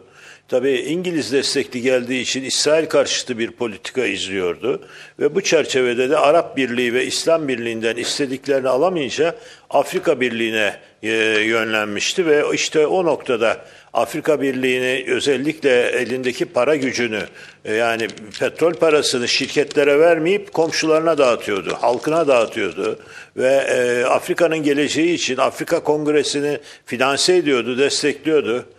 Bunlardan bir toplantıya ben Habeşistan'daki Afrika Kongresi'nde e, Türkiye'yi temsilen katılmıştım. Yani Afrika'yı o zaman gördüm ki gerçekten e, bu tür ilişkiler var. Şimdi bu çerçevede baktığımız zaman e, Libya'da e, ki gelişmeler bugüne yansıdığı boyutta e, tabii Soğuk Savaş dönemini konuşuyoruz biz ama geldiğimiz bugün e, Soğuk Savaş sonrası küreselleşme sürecinde Gaddafi'yi ortadan kaldıran konjonktür. Çünkü konjonktürde ciddi bir çekişme var. Yani Gaddafi'nin artık e, İngiltere destekli ya da Türkiye ile yakınlaşarak Orta Doğu'da kalması söz konusu olmadığı noktada işte Amerika'yı yönlendiren bazı lobiler ki ben Gaddafi'nin ortadan kaldırılmasında sadece Amerika'nın değil, Amerika'da etkin olan İsrail lobisinin de e, çok e, burada e, baskın olduğunu vurgulamak e, istiyorum. Çünkü Gaddafi gerçekten e, Arap Birliği ve e, İslam Birliği için çalışırken karşısında hep İsrail lobisini gördü. Afrika'ya kaydığı noktada da Afrika'da farklı bir süreç yaşandı. Şimdi bakın Afrika'nın e, geçmişine bakarsak Osmanlı döneminden gelen bir süreç içerisinde e, biliyorsunuz Hristiyanlığın Orta Doğu'dan Avrupa'ya, Avrupa'dan dünyaya yayılması noktasında Afrika'da da Hristiyanlık yayılmıştır ve Hristiyanlığa karşı olan kesimler daha sonra Osmanlı'nın Afrika'ya e, gitmesini desteklemişlerdir ve böylece bugün öyle bir e, Afrika tablosu var ki karşımızda Kuzey Afrika Müslümandır, Güney Afrika e, Hristiyandır. Peki Museviler nerededir? Museviler her yerdedir. De, dağılmışlardır tabii ki belirli bir noktada etkin olmak için. Şimdi bu çerçeve de baktığımız zaman bugüne gelen harita nasıl Orta Doğu'da İngiltere-Fransa ortaklığını e, yansıtıyorsa Afrika'nın bugününde de bir İngiliz-Fransa ortaklığı var. Ve o çerçevede Amerika Afrika'ya girerken buna dikkate alarak İsrail'le paslaşarak gelmiştir ki Orta Doğu'da bugün yaşanan çatışmalar İngiliz-Fransız ittifakına karşı Amerikan-İsrail ittifakını gündeme getirmekte. İşte burada sorun çözümsüz kalmakta Orta Doğu'da. Sorun çözümsüz kaldığı içindir ki çünkü büyük güç Amerika küçük devlet olmasına rağmen büyük bir güç olan İsrail lobisine söz Dinleme, dinletemediği aşamada Rusya'nın bu bölgede devreye girmesini Amerika'nın ben kolaylaştırdığı kanaatindeyim. Şimdi bu çerçevede baktığımız zaman Afrika'nın kuzeyinde Osmanlı hegemonyası gelişirken Libya o noktada bir yapılanma içerisine girmiştir. Ama Osmanlı sonrasında Fransızlar ve İngilizler bu coğrafyaya geldiği noktada Orta Doğu'daki benzeri bir yapılanma Kuzey Afrika'da da ortaya çıkmıştır. Nitekim önce Büyük İsrail, daha sonra Büyük Orta Doğu politikaları ortaya atılmış ama yeterli olmadığı gündeme gelmiş. Çünkü batıdaki İngiliz-Fransız ittifakıyla Amerika'nın ve İsrail'in Orta Doğu ve Kuzey Afrika'ya girmesi noktasında projeler yenilenmiş, genişletilmiş Kuzey Afrika ve Büyük Orta Doğu projesine dönüşmüştür. Ve işte bugün de şimdi biz o genişletilmiş Büyük Orta Doğu projesini Akdeniz üzerinden şeye geldiğini, müsaade edin. Bir, bir iki dakika izninizi rica edeceğim. Peki. Önemli gördüğüm bazı şeyleri Peki. de burada vurgulamak Buyurun. istiyorum. Şimdi efendim, küreselleşmeyle beraber dengeler değişmiş ve sınırların değişmesi ortaya çıkmıştır. E, teknolojideki gelişmelerle beraber dünya ısınma sorununda e, farklı boyutlar e, içeren bazı gelişmeler büyük devletler tarafından öne çıkarılmıştır ki bunlardan bir tanesi Almanya'dır. Biliyorsunuz Almanya nükleer santrallarını tasfiye ederken e, Libya'nın geleceğindeki e, güney bölgesine göz koymuştur. E, Trablus hep İngiltere'nin e, kontrolünde etkisi altında olmuştur. Buna karşı Sarkozy ile beraber e, devreye giren Fransa e, Bingazi bölgesinde e, etkin olmak istemiştir.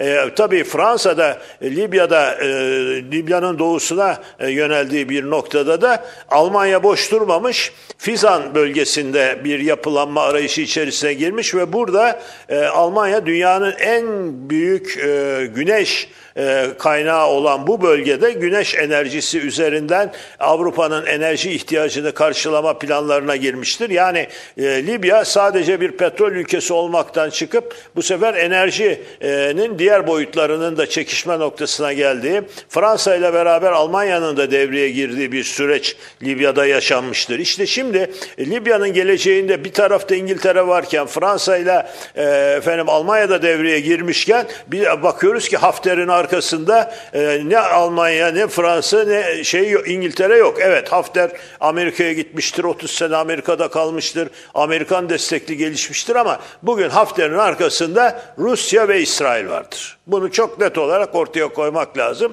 Rusya e, evet e, yavaş eskiden de Sovyetler Birliği döneminde de Kuzey Afrika'ya girmiştir. Mesela Habeşistan gibi ülkelerde Rusya çok etkin olmuştur. Haile Selassie sonrasında e, bölgenin oluşumunda. Şimdi bugün de e, Rusya ile paslaşan İsrail'in ki e, aslında e, Doğu ülkeleri, e, Batı ülkeleri e, İsrail ve Rusya'ya karşı mesafeli davranmalarına rağmen E, gelinen noktada e, şeyin üzerinde e, Libya'nın üzerindeki bu çekişme e, çatışma noktasına e, yönelirken e, geleceğe dönük e, planlar programlar yenilenirken e, Rusya ile İsrail'in de devreye girdiğini görüyoruz. Peki Şimdi hocam. önümüzde e, bir Libya haritası var. Geçmişten gelen ama önü, önümüzde e, İngiltere var, Fransa var, Rusya var, İsrail var e, ve e, bu noktada tabii Almanya'da var. Beş büyük ülkenin Afrika'dan ortasında, kuzeyinde, e, Libya'nın geleceğinde hazırlıklı olarak devreye girdiğini görüyoruz. İşte bu aşamada Türkiye geçmişten gelen bağlantılarla bir Müslüman ülke olarak, bir Türk ülkesi olarak, Osmanlı mirasçısı olarak devreye girdiği noktada beş emperyal gücün e, Libya'daki paylaşımına e, Türkiye karşı çıkmaktadır. Meseleyi bu şekilde ortaya koymanın daha yararlı olacağı kanaatindeyim. Teşekkür ederim. Ekleyeceğim hocam. Başka konular da var. Daha sonra Muhakkak. bana söz verirseniz Tabii. bazı konuları da açıklamak istiyorum. Peki. Teşekkür ediyorum Anıl Hocam. Gördüğünüz gibi meselenin bir başka boyutunu ele alıyoruz bugün. Şimdiye kadar alınmadığı Hı-hı. biçimde bunları bilerek bugüne bakarsak Türkiye'nin Libya politikaları daha etkin ve akıllı bir şekilde yönlendirilebilir kanaatindeyim. Teşekkür ederim hocam. Siz devam edin Sayın Büyükelçim. Yalnız bir de bu İsrail makul bir yere oturuyor gibi gözüküyor. Yani hakikaten olabilir mi? Ee, hayır. Siz görmüyorsunuz artık. Hayır. Yani ben çünkü orada gayet net bir biçimde hı hı. E, bir kere e, Gaddafi müthiş bir İsrail düşmanıydı. Hı hı. Ama e, bu netice olması gerekiyor mu? Efendim? Yani Hafter'in olması gerekiyor mu? Hayır. E, şimdi onu söyleyeceğim. Müthiş bir düşmandı. E, İsrail buna karşılık Libya ile ilişkilerini hiçbir zaman o kadar sertleştirerek götürmemiştir. Orta Doğu'ya baktığınız zaman karşılıklı ilişkiler itibariyle İsrail her zaman buralara bir ilgisi vardır. Ama doğrudan doğruya bu manada müdahaleci midir? Hayır, değildir. Şimdi burada esas itibariyle büyük güçlerin kendi aralarındaki bir çekişmenin izlerini görmek çok daha doğru olur. Ben size şöyle söyleyeyim. Basit bir şey. Lockerbie olayı biliyorsunuz İngiltere'de düşürüldü uçak İngiltere üstünde. Kaddafi, Tansu Çiller hanımefendiyi görüşmek üzere davet ettiği zaman Libya'ya esas amacı, o da geçerken Fas'tan dönüyordu, uğradı bir gece. esas amacı doğrudan doğruya Türkiye ile e, Türkiye'nin Amerika ile arasını bulmasını sağlamak için ricada bulunmaktı. Hı. Yani ben üç ay dört ay daha ondan sonra uzatıldım orada bu işi götürebilmek için. Ben artık Amerika ile barışmak istiyorum. Ve bunun için de her türlü tavizi vermeye de amade olduğunu da ifade etti. Netice itibariyle... Tazminat ödemeyi bile göze aldı adam değil Tabii mi? Tabii efendim. Yani de, orada yıllarca ambargo altında perişan vaziyette. Bunu aslında söyledi de Avrupa basınına falan söylediğini Tabii hatırlıyorum. Sonra, sonra söyledi ama evet. yani bizim burada Tansu Hanımefendi'yi başbakan olarak bu amaçla davet etti. Hmm. Yani geldi, gel esas bunu görüş, kurtarın beni diye. Hmm. Türkiye'de bu kadar kendini yakın hissedebiliyordu. Şimdi bu koşullar altında çok önemli iki faktör vardır. Bunlardan biri Loker bir olayını çözdüler sonunda. Evet. Bu çözüldüğü andan itibaren Gaddafi bütün petrolünü İngiltere ve daha doğrusu Amerika ve İngiltere'ye tam tabiriyle söyleyip peşkeş çekti. Bana ben açtım şey... burayı, gelin buyurun istediğiniz gibi kullanın dedi. Şimdi orada şirketler geldi vesaire. Bu arada Total de oradaydı, evet. Fransız şirketi de. Şimdi bu koşullar altındayken oturup da Gaddafi'ye karşı duran Sarkozy'nin e, bu aceleci tavrıyla onun ölümüne kadar götüren şeyde başka bir şey bul, aramak lazım. Hı. Yani çünkü zaten burada petrol seder, o petrole hakimsin. Üstelik kendi seçim kampanyasına Gaddafi'den para. Para, para aldı. Para, be, tabii. Mil, milyon Değil dolarlar mi? aldı orada. Tabii. E, şimdi... Zaten burada petrolse eğer der, bu petrole o başatlar hakim pozisyondalar. Ee, ikinci bir hususta şu... Peki siz onu neye bağlıyorsunuz? E şimdi onu söyleyeceğim iki kelimeyle efendim. İkinci bir husus daha var e, burada yaparken. Fransızlar esas itibariyle burada e, kendilerine verilen payın ve buradaki yerlerinin e, yeterli olmadığını... Sonuç İtalyanların da aynı düşünce var. Ama İtalyanlar orada yerleşiktir. Koloni döneminden, sömürge döneminden kalan alışkanlıklar ve orada yarattıkları, işte organize ettikleri, yönetsel bazda organize ettikleri durumlar var. Dolayısıyla orada İtalyanlar İtalyan aileler var zaten. Ön planda İtalyanlar evet. vardır yani. Bunu ama Fransızlar burada yok. Ve buraya Fransa'da kendisi daha güçlü bir biçimde girmeyi istiyordu. Ama Amerika ile İngiltere buna müsaade etmediler. İtalyanlar da zaten öbür tarafta sıkıntıdaydı. O da doğrudan doğruya bir aceleci tavırla Bingazi üzerinden hmm. gitti, bombaladı vesaire filan. Ve işte NATO diye başlangıçta söylediniz hep beraber. Bunlar hep yaşanmıştır. NATO ee, arkadan geldi canım. Zaten başlangıçta NATO filan yok. Şimdi dolayısıyla oradaki Sarkozy'nin bu aceleciliği onlara bir şey de kazandırmadı üstelik. Ama olay budur. Şimdi efendim çok basit şekliyle şöyle diyeceğim. Söyleyeceğim iki husus var. Birincisi şu. Hafter... E, halihazırda demin haritayı de gösterdiler. Verelim arkadaşlar olarak. yeniden. Şimdi orada dikkatinizi çekerim. İşte burada da neredim? E, berberler ve e, Araplar ve berberler var. Veya bunlar bedevi olarak da düşünülebilir. E, bunlar yeşil hattı altta gözüken kısımda yaşarlar.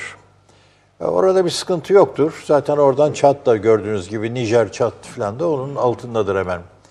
Buna karşılık Trablus bölgesine baktığınız zaman orada yeni bu sağ tarafında kalan o sarı yeni işe ilave edildi. yedi tane Zaviye diye bir şehir vardır oradan. Misrata'dan Zaviye'ye kadar. O bölge yedi tane şehircik. Şehir de değil de şehircik öyle diyelim. Bunlar en son Trablus'u tuttukları ve ona destek olacakları ifadesiyle o sağdaki sarı bölge yeni oluştu. Hı. Esas itibariyle burada küçük bir araziye sıkışmış vaziyette. Şu sırada Hafter güçleri bundan bir ay evvel kırk kilometre mesafedeydi Trablus'a ve Hafter büyük taarruzu başlatacağım diyor. Evet. Halen çatışmalar şiddetlenerek başlamıştır ve Hafter E, Trablus'un e, varoşlarına girmiş bulunuyor efendim. Yani biz bir şeyler tartışıyoruz burada ama diğer tarafta bir de fiiliyatta var olan bir gerçekle de yüz yüzeyiz. Şimdi bakın şu gördüğünüz pembe kısmının tamamı Hafter'dir. Hafter, Trablus dışında kalan iki limanı, bütün petrol sahalarını, petrol sahalarının biri e, Cezayir hududundadır. Hı hı. Ve kırk iki graviteli petrol çıkar. Yüksek, çok kaliteli. Kalite. Kaliteli. otuz sekiz ile kırk iki arasındadır oradaki petrol. İkincisi de Mısır hududunda, oraya yakın kısımdadır. Ee, bir tanesi Bingazi'nin soluna çıkar liman olarak, öbürü de Sirte tarafına doğru çıkar. Dolayısıyla hala hazırda petrol, o da Hafter'in elindedir.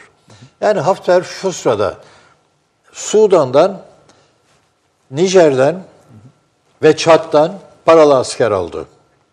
iki bin tane Wagner, evet, Rus askeri burada bulunuyor. Ee, Birleşik Arap Emirlikleri, Suudi Arabistan finansman konusunda tamamen keselerini boşaltmış vaziyetteler. Hiç şeysiz. Mısır silah ve eğitimini veriyor, verdi. Hı hı. Ve bunun ötesinde de büyük bir çelişki var burada, bir tenakuzdur. Şu da, o da şu, Amerika Birleşik Devletleri, Rusya ve Fransa veto sahibi Birleşmiş Milletler Güvenlik Konseyi'nde üç başat güç. Evet. Ve burada benim şu sırada anlaşma imzalamış olduğum Trablus hükümeti, Birleşmiş Milletler'in resmen tanıdığı meşru güç. Şimdi Birleşmiş Milletler'deki Güvenlik Konseyi'nin kararı olmadan, herhangi bir şey de yapılamadığına göre, bu ne perhiz, ne bu ne lahana turşusu. Ondan yaramasın, onun için de gidip geliyorlar ama Hafter'i destekliyorlar. Şimdi efendim bunu da söyledikten sonra... Ben gireyim şey... araya ne olur, şu açıdan gireceğim. Yani diğer konuklarımıza da biraz pas açılsın çok diye. Çok kısaca tabii yok, kesmiyorum. İki, iki şey yani var, devam edeceksiniz de şu. Şimdi buraya kadarki anlattığınız bölüm, evet, tarihi bölümü söylemiyorum, ee, çok kıymetli onlar. Ee, Trablus düşerey varıyor. Yani cümlenizin devamı o. Bu Trablus durmaz diyorsunuz. Ben onu anladım. Çok zor. Durması çok zor. Çok zor diyorsunuz. Peki. O zaman şu soru ama ne olur kısa. Yani siz onu da ekleyin, evet, ama. Evet yani zaten. Bir, şimdi buradaki orduların tamamı ya da ordu diye tarif edilen şeylerin tamamı gerçek bir orduyla karşılaşınca acaba ne olur? Çok yaşır, çok basitçe cevap vereyim. Hafter, hı hı, ben bizim askeri asker, asker arkadaşlarımız, üst düzey komutanlar, onlarla da konuştum ben. Hafter şu sırada düzenli bir orduya çok daha yakın konumdadır. Bir topu geçemiyorlar. Hayır, bir topu geçmek değil. Onların hepsi de ironi, yani peki, şey değil. Evet. Ee, şaka diye bakmak lazım.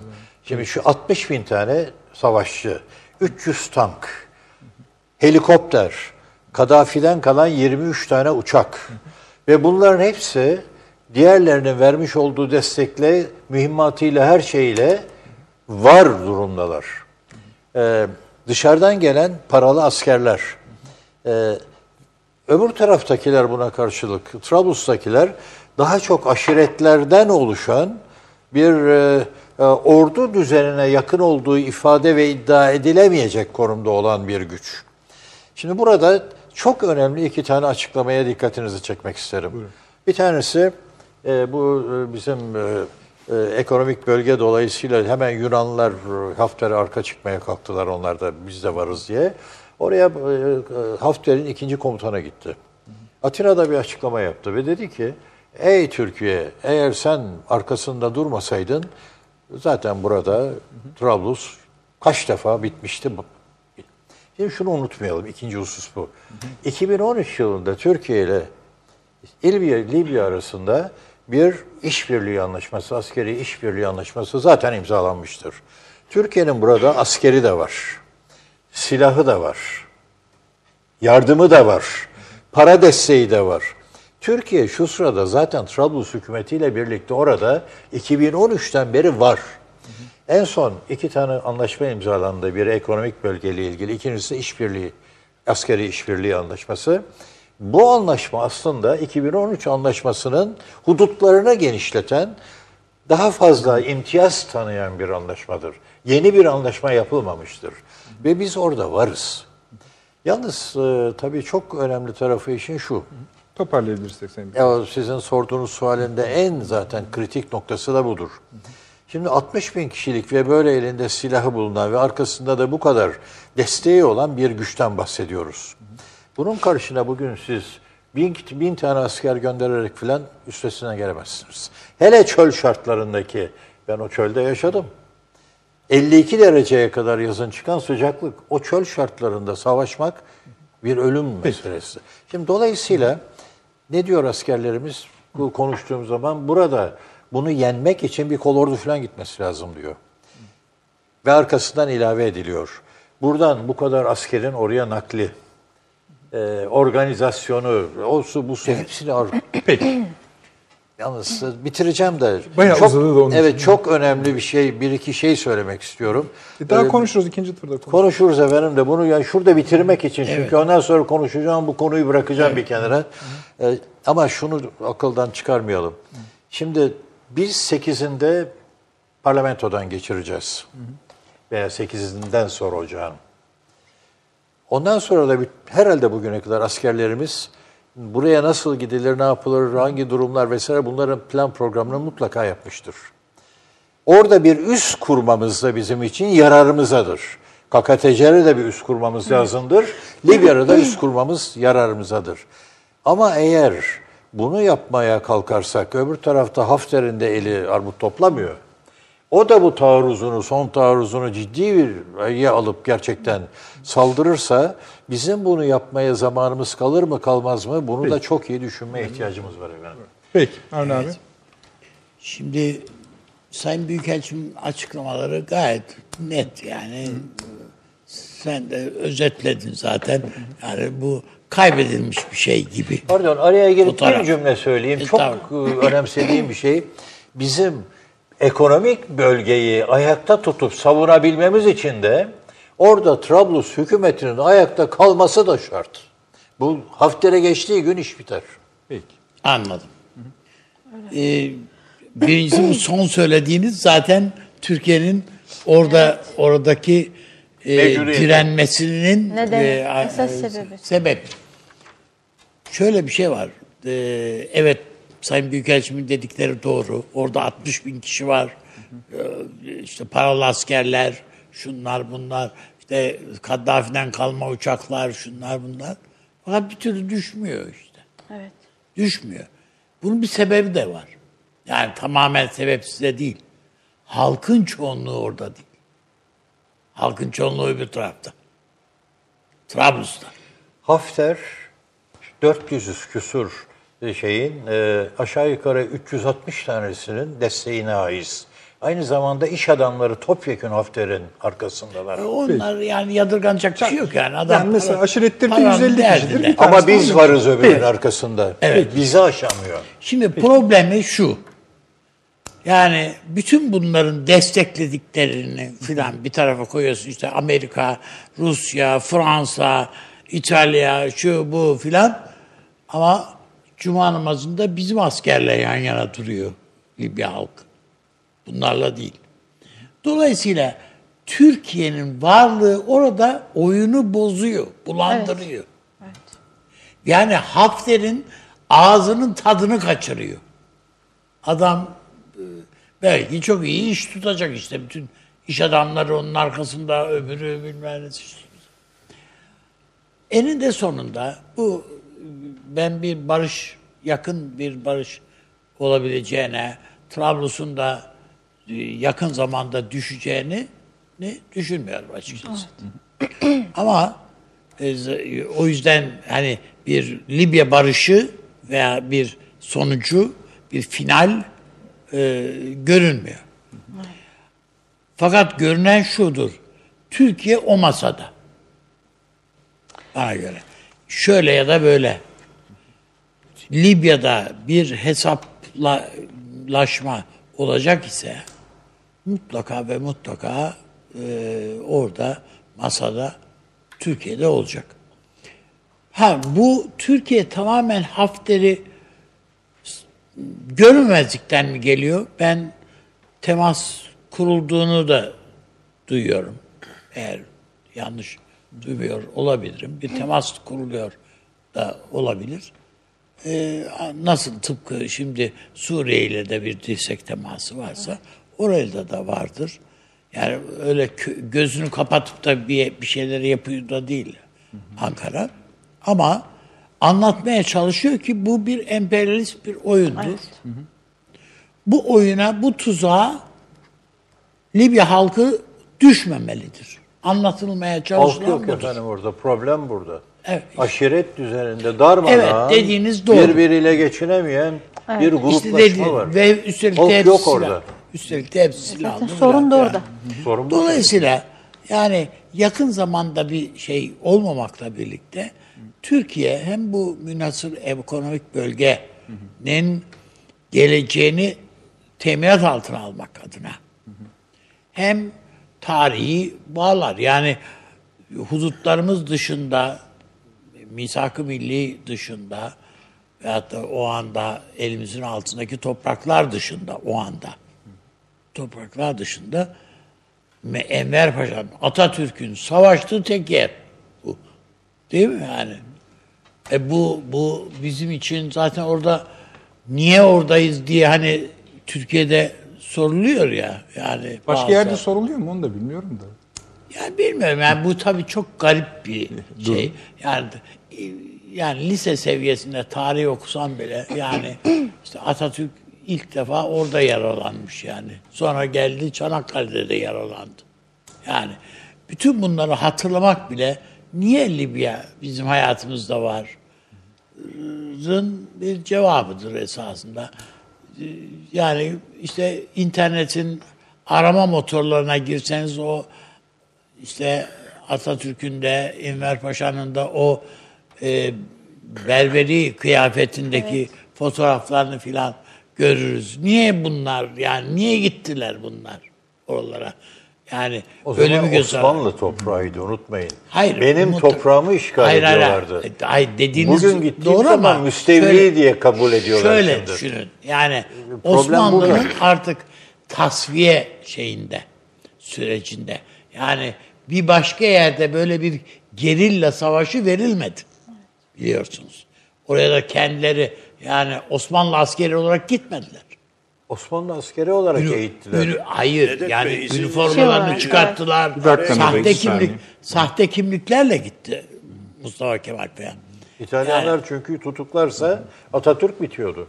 Ha yani sahte Eğer kimliklerle bile gitti. Bitiyordu. Tabii geleceğinin şeyi yok ama yani dolayısıyla Mısır üzerinden sahte kimliklerle tüccar diye. Tabii. Pasaportlar olarak falan gidiyor. Nasıl kaçtığını da bilir misiniz Atatürk? Şöyle yapalım bence. Evet. Şu tarihe gitmeyelim. Bir, bir şey e, ekleyeceğiz. Sayın Büyükelçim eklesin istersen. Yok, herkes açın ekleyecek. Sorun evet, yok. Anıl Hocam da bekliyor. Ee, şöyle bir şey. Yani şunu konuşalım ama. Yani asıl iş o çünkü. Şimdi buradaki Türkiye'nin buradaki bir problem hı, yani iç siyasetimizle biz anlatamıyoruz ya. Evet. Tamam. Yani Türkiye'nin yani ana muhalefet dediğin iktidar alternatifi olması e, gereken tabii bir hareket. Diyor ki orada ne arıyoruz diyor. Ne, niye gidiyoruz? Aynı şey Suriye için de geçerliydi yani. S dört yüz dedi. Bize kim saldıracak dediler. Hı hı. Ve alıyoruz bunları. Gibi yani bu tür meselelerde yani bir, bir böyle bir boş kara bir şey e, bant var alan mi? Var yani. Gri bir alan var. Orada pus. Peki. Şimdi Türkiye Libya konusunda bir angajmana girmiş gözüküyor mu? Giriyor. Gir, tabii, gir. Tamam. Bu angaj bugünkü demet canım. Tamam. Şimdi gidiyoruz dedi. Tamam. Daha şimdi bu angajman muhtemelen Libya'ya asker göndermekle sonuçlanacak mı? Ya da tabii, tabii, yani tabii, göndermeye tabii neden olacak mı? Evet. Olacak. Siz bu halde oradaki tablonun nasıl değişeceğini düşünüyorsunuz? Ama şöyle yani asker göndermekle sonuçlanacak ama diyeceksiniz? Şimdi Sayın Büyükelçime orada şu şöyle kalıyor. Yani orada bir cephe savaşını vereceksen oraya kol ordu da yetmez, ordu da yetmez. Hiçbir şey yetmeyebilir. Orada eğer zaten bugün Suriye'de de Türkiye'nin yapmak istediği Suriye halkının Irak'ta da Irak halkının Irak'ı koruması, Suriye halkının Suriye'ye sahip çıkması. Eğer Suriye halkı kendi toprağına sahip çıkmayacaksa Ne ne alakamız var bizim yani ne gideceğiz oraya? Ya, Trablus durduğu zaman kafiriz Trab- zaten. Ha, şimdi ama Libya öyle değil. Libya'da evet aşiret şeyleri var ama o e, aşiret e, bilinci ve direnci yüksek bir ülke Libya. Yani adamlar belki birbirleriyle savaşabilirler bilmem ne edebilirler ama o kendi aşiretinin e, şeyi, bilinci ve o şuuru arkadaşlar, haritayı bir daha verelim seyircimiz tekrar görsün. Yani güçlü basmaya. Eğer bunları Türkiye organize etmekte bir maharet gösterebilirse, bir direniş organize etmekte başarılı gösterebilirse, bunu işte Suriye'de filan Hafter'in yaptığı şey. Bu ama efendim. Hafter bunu yaptı. E işte bu problem biz, bizimkiler de kontrgerilla eğitimi görmüş askerler hepsi. Evet.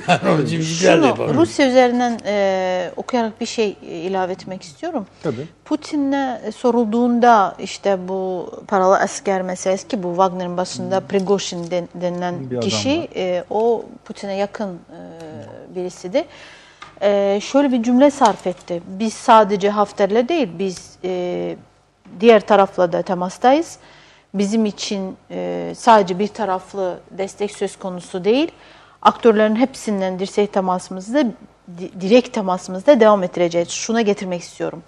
Eğer e, Hafter'in yüzde yüz e, yapabileceğinden emin olsaydı Rusya, e, şeydeki tablodaki bütün e, real güçlerle temas kurma, onunla devam etme e, fikrinin üzerine bu kadar e, kafa yormazdı.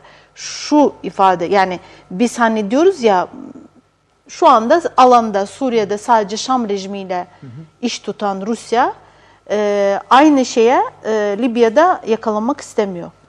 Türkiye faktörünü koyun buraya. Hı hı. Türkiye'yi işte, kaybetmek istemiyor Rusya. İşte ben, aynen Orunun biz biz burada. Yani orada onu onu şey. onu, onu, önemli. onu ifade etmek istiyorum. Zaten başında hı. cümlenin başında ifade ettiğim şey şu, oydu. Hı hı. Yani Türkiye'yi orta ve uzun vadede E, kırmak e, ve kendinden e, uzaklaştırmak veya küstürmek istemediği burada e, Peki, makul bir Şimdi, noktada anlaşma yani imkanını burada açıyor. Yine yine yüzde yüz mutabakatlarla zaten devletler arası ilişkiler zaten. zaten Yok ya, herkesin kendi çıkarları var. Böyle var. Gidemez. Ama öyle zannediyorum ki Türkiye'nin de, Rusya'nın da ve keza Libya halkının da evet. çıkarlarını bir dengede tutmak Götürmek için, için bir Türk-Rusya iş bir şeyi dayanışması yine bir hatta oturtulacaktır evet. diye düşünüyorum. Peki. Ee, arkadaşlar biliyor musunuz haritayı? Bir şey söyleyeceğim de onun için. Şimdi burada bir an önce bizi izleyen bir bu konulara yani daha fazlasını söyleyemeyeyim ama hani oldukça vakıf ee, bir dostumuz. Arkadaşlar haritayı veriyor musunuz? Haritayı verir misiniz? Hı hı. Ee, Burada dedi bir tarif edildiği gibi bir cephe savaşı olmayacaktır. Evet. Evet. Evet. Ama bunun sebebi oradaki cephe savaşının işte uzun süreceği, şu süreceğinden ziyade Libya'da Hafter grubununla mücadele etmenin yolunun klasik yöntemlerin bir parçası ama kara kuvvetine gerek olmayacağını. Hı hı. İşte tamam. Yani ha, Türkiye'de yani, zaten oraya başka don, şeyler gönderiyor. Yani orada öyle bir şey yazılmamış ama e, Donanma ve Hava Kuvvetleri'nin yani bu işi evet. he, bu böyle bir şey. Bir saniye daha dağıtır. Geçen orada, gün buraya he. burada paşam biliyorsunuz şey söyledi Hı-hı. salı günü. Yani deniz kuvvetleri evet. gidecektir evet. muhtemelen evet. dedi. Ve yani hani daha fazla şey yapmayayım ama hani şöyle de bir şey, orada da söz edildiği ya da tahayyül edildiği ya da temenni edildiği gibi bir karşı grubun deniz kuvvetleri birleşiminin falan olmadığı, olamayacağı da söyle. Neyse. Bu da ayrı bir konu. Bir, anı, bir şey mi söyleyeceksiniz? Yok yok ha, ben o... Tamam. Bir, Anıl Hocam size tam teşekkür ediyorum arkadaşlar. Sağ olun. Tekrar dönebiliriz. Ee, evet. Anıl Hocam Şimdi kısaca ben... notunuzu alayım. Başka soruya geçeceğim evet. çünkü. Kısaca lütfen. Şimdi efendim Hı. çok kısa bir değerlendirme şudur. Biliyorsunuz NATO'da başlayan e, tartışmalar bir Avrupa ordusu oluşumunu gündeme getirdi. Hı. Tam bu oluşum ön plana çıkarken Amerikan destekli Orta Doğu to- toplantısı Varşova'da yapıldı, Polonya'nın başkentinde ve ondan sonra bir de Orta Doğu'da işte İran'a karşı e, Sünni e, grupların toplanmasıyla bir Arap NATO'sundan söz edildi. Şimdi önümüzdeki dönemde eğer NATO tekrar toparlanıp etkin olamazsa ve yeni bir güvenlik düzeni kurulamazsa bir Avrupa ordusuyla bir Orta Doğu ordusu ve Orta Doğu'daki ordunun Arap ordusu, Müslüman ordusu olacağı ve Amerika tarafından yön yönlendirileceği ve bunun merkezinin Kahire, Mısır olacağı ve Amerika'nın zaten e, şu aşamada genişletilmiş e, Kuzey Afrika projesi çerçevesinde Orta Doğu'nun devamı olarak bu coğrafyaya e, bu şekilde yani Mısır üzerinden yöneldiği bir noktada Libya'da, e, Tunus'ta, e, Cezayir'de, Fas'ta bunun içinde yer alacak. Şimdi biz e, bu bölgenin tarihine baktığımız zaman genelde Müslüman-Hristiyan e, çatışması olarak görüyoruz ki bugün de böyle bir tablo var. Demin nitekim e, çok açık bir şekilde Avni Bey e, halkın, Müslüman halkın e, Türk askeriyle beraber olacağını söyledi. Eğer şimdi buradan hareket edersek o zaman önümüzdeki dönemde bir Avrupa ordusu, bir Orta Doğu ordusu ve Orta Doğu ordusunun Amerika tarafından yönlendirilmesi noktasında tamamen bizim dışımızdaki gelişmeler e, Libya'nın geleceğini belirleyecektir ve biz e, belirli bir noktada şu aşamada Türkiye olarak Osmanlı uzantısı bir politikayla Libya'nın geleceğinde etkin olma şansını e, kazanamayacağız gibi görünüyor bana. Evet, böyle bir e, oluşum var yani, bunu görerek hareket edelim ve biz oraya e, sürdüreceğimiz, yapacağımız askeri harekatla Avrupa'yı mı karşımıza alacağız yoksa Amerika'nın kontrolünde e, Mısır merkezli bir yapılanma çerçevesinde Amerika'yla gene mi ters düşeceğiz? Çünkü Orta Doğu'da ters düştük, açık. Avrupa'yla da ters Anladım düştük, Amerika'yla da İsrail'le de ters düştük. Çok fazla evet. bir... İşin içinde gibiymiş gibi kabul etmek olur bu. Evet. Amerika Aynen. evet tamam var da yani o kadar oyunun içinde yok yani Amerika. İkisine de oynuyor. Ben de müsaade ederseniz... Hafter'in ben... Amerikan vatandaşı olduğunu unutmayın. Sayın Büyükelçim anlattı. E, aynı e, zamanda tamam Rus yani. olduğunu da anlattı. Yani, Rusya'da eğitim gördüğünü de anlattı. Yani evet. şöyle... Kıymetli hocam, şöyle bir durum ee, var. O zaman izin verin bir şey, bir, bir cümle eklemek bir istiyorum. Bir cümle, efendim. buyurun. Bakın, bir cümle. Dünyada üçüncü Dünya Savaşı çıkacak mı? Oraya girmeyin ne olur. Önümüzdeki dönemde bu Anladım. savaş kimler arasında olacak? Bu tartışmada müsaade edin bir şey bitireceğim efendim. Ee, General e, Osman Pamukoğlu'nun son yazdığı üçüncü Dünya Savaşı ile ilgili kitapta savaşın tarafları olarak bir tarafta Doğu ülkeleri Çin ve Hindistan, bir tarafta Batı dünyası Amerika ve Rusya. Avrupa taraf değil burada. Efendim diğer ülkeler taraf değil. Burada Doğu Batı kavgasında Rusya ile Amerika'nın daha yakınlaştığını görüyoruz. Zaten Trump Merkel'e sen benim düşmanımsın dedi. Açıkça tavır koydu. Şimdi bunları görmeden bu Akdeniz'deki yeni ortamın nereye gideceği belli değil. Ve bu süreç devam ettiği noktada biz Libya için bir harekata kalkıştığımızda Akdeniz'in bütün bölgesindeki, kıyısındaki ülkelerde yeni olaylarla karşı karşıya kalabiliriz. Türkiye'ye karşı bazı gelişmeler komşularımızla bize karşı yönlendirilebilir. Bak, şey tabii tabii. Şimdi ama ben şunu söylemek istiyorum. Şöyle bir e, parçaları Akdeniz bölgesindeki parçaları sayarken bunları eşit parçalı olarak üst üste ekliyoruz genellikle. Bu doğru bir yöntem değil. Evet. Ee, yani bakın Birleşik Arap Emirlikleri de orada dediğinizde aslında kurduğunuz şey şudur. Hiçbir şey. Hiçbir şey değerindedir Birleşik Arap Emirlikleri. Hiçbir şey. Çünkü burası sahaya inmiş artık. Problem, yani arkasında yani beş milyon dolar olması bir şey temelde değiştirmez. Dediğin yerden göre doğru. Şöyle eğer koskoca Amerika yani bu bir süper güç. Tamam. Eğer oyununu Mısır üstüne kuruyorsa yandım ola. Yani evet.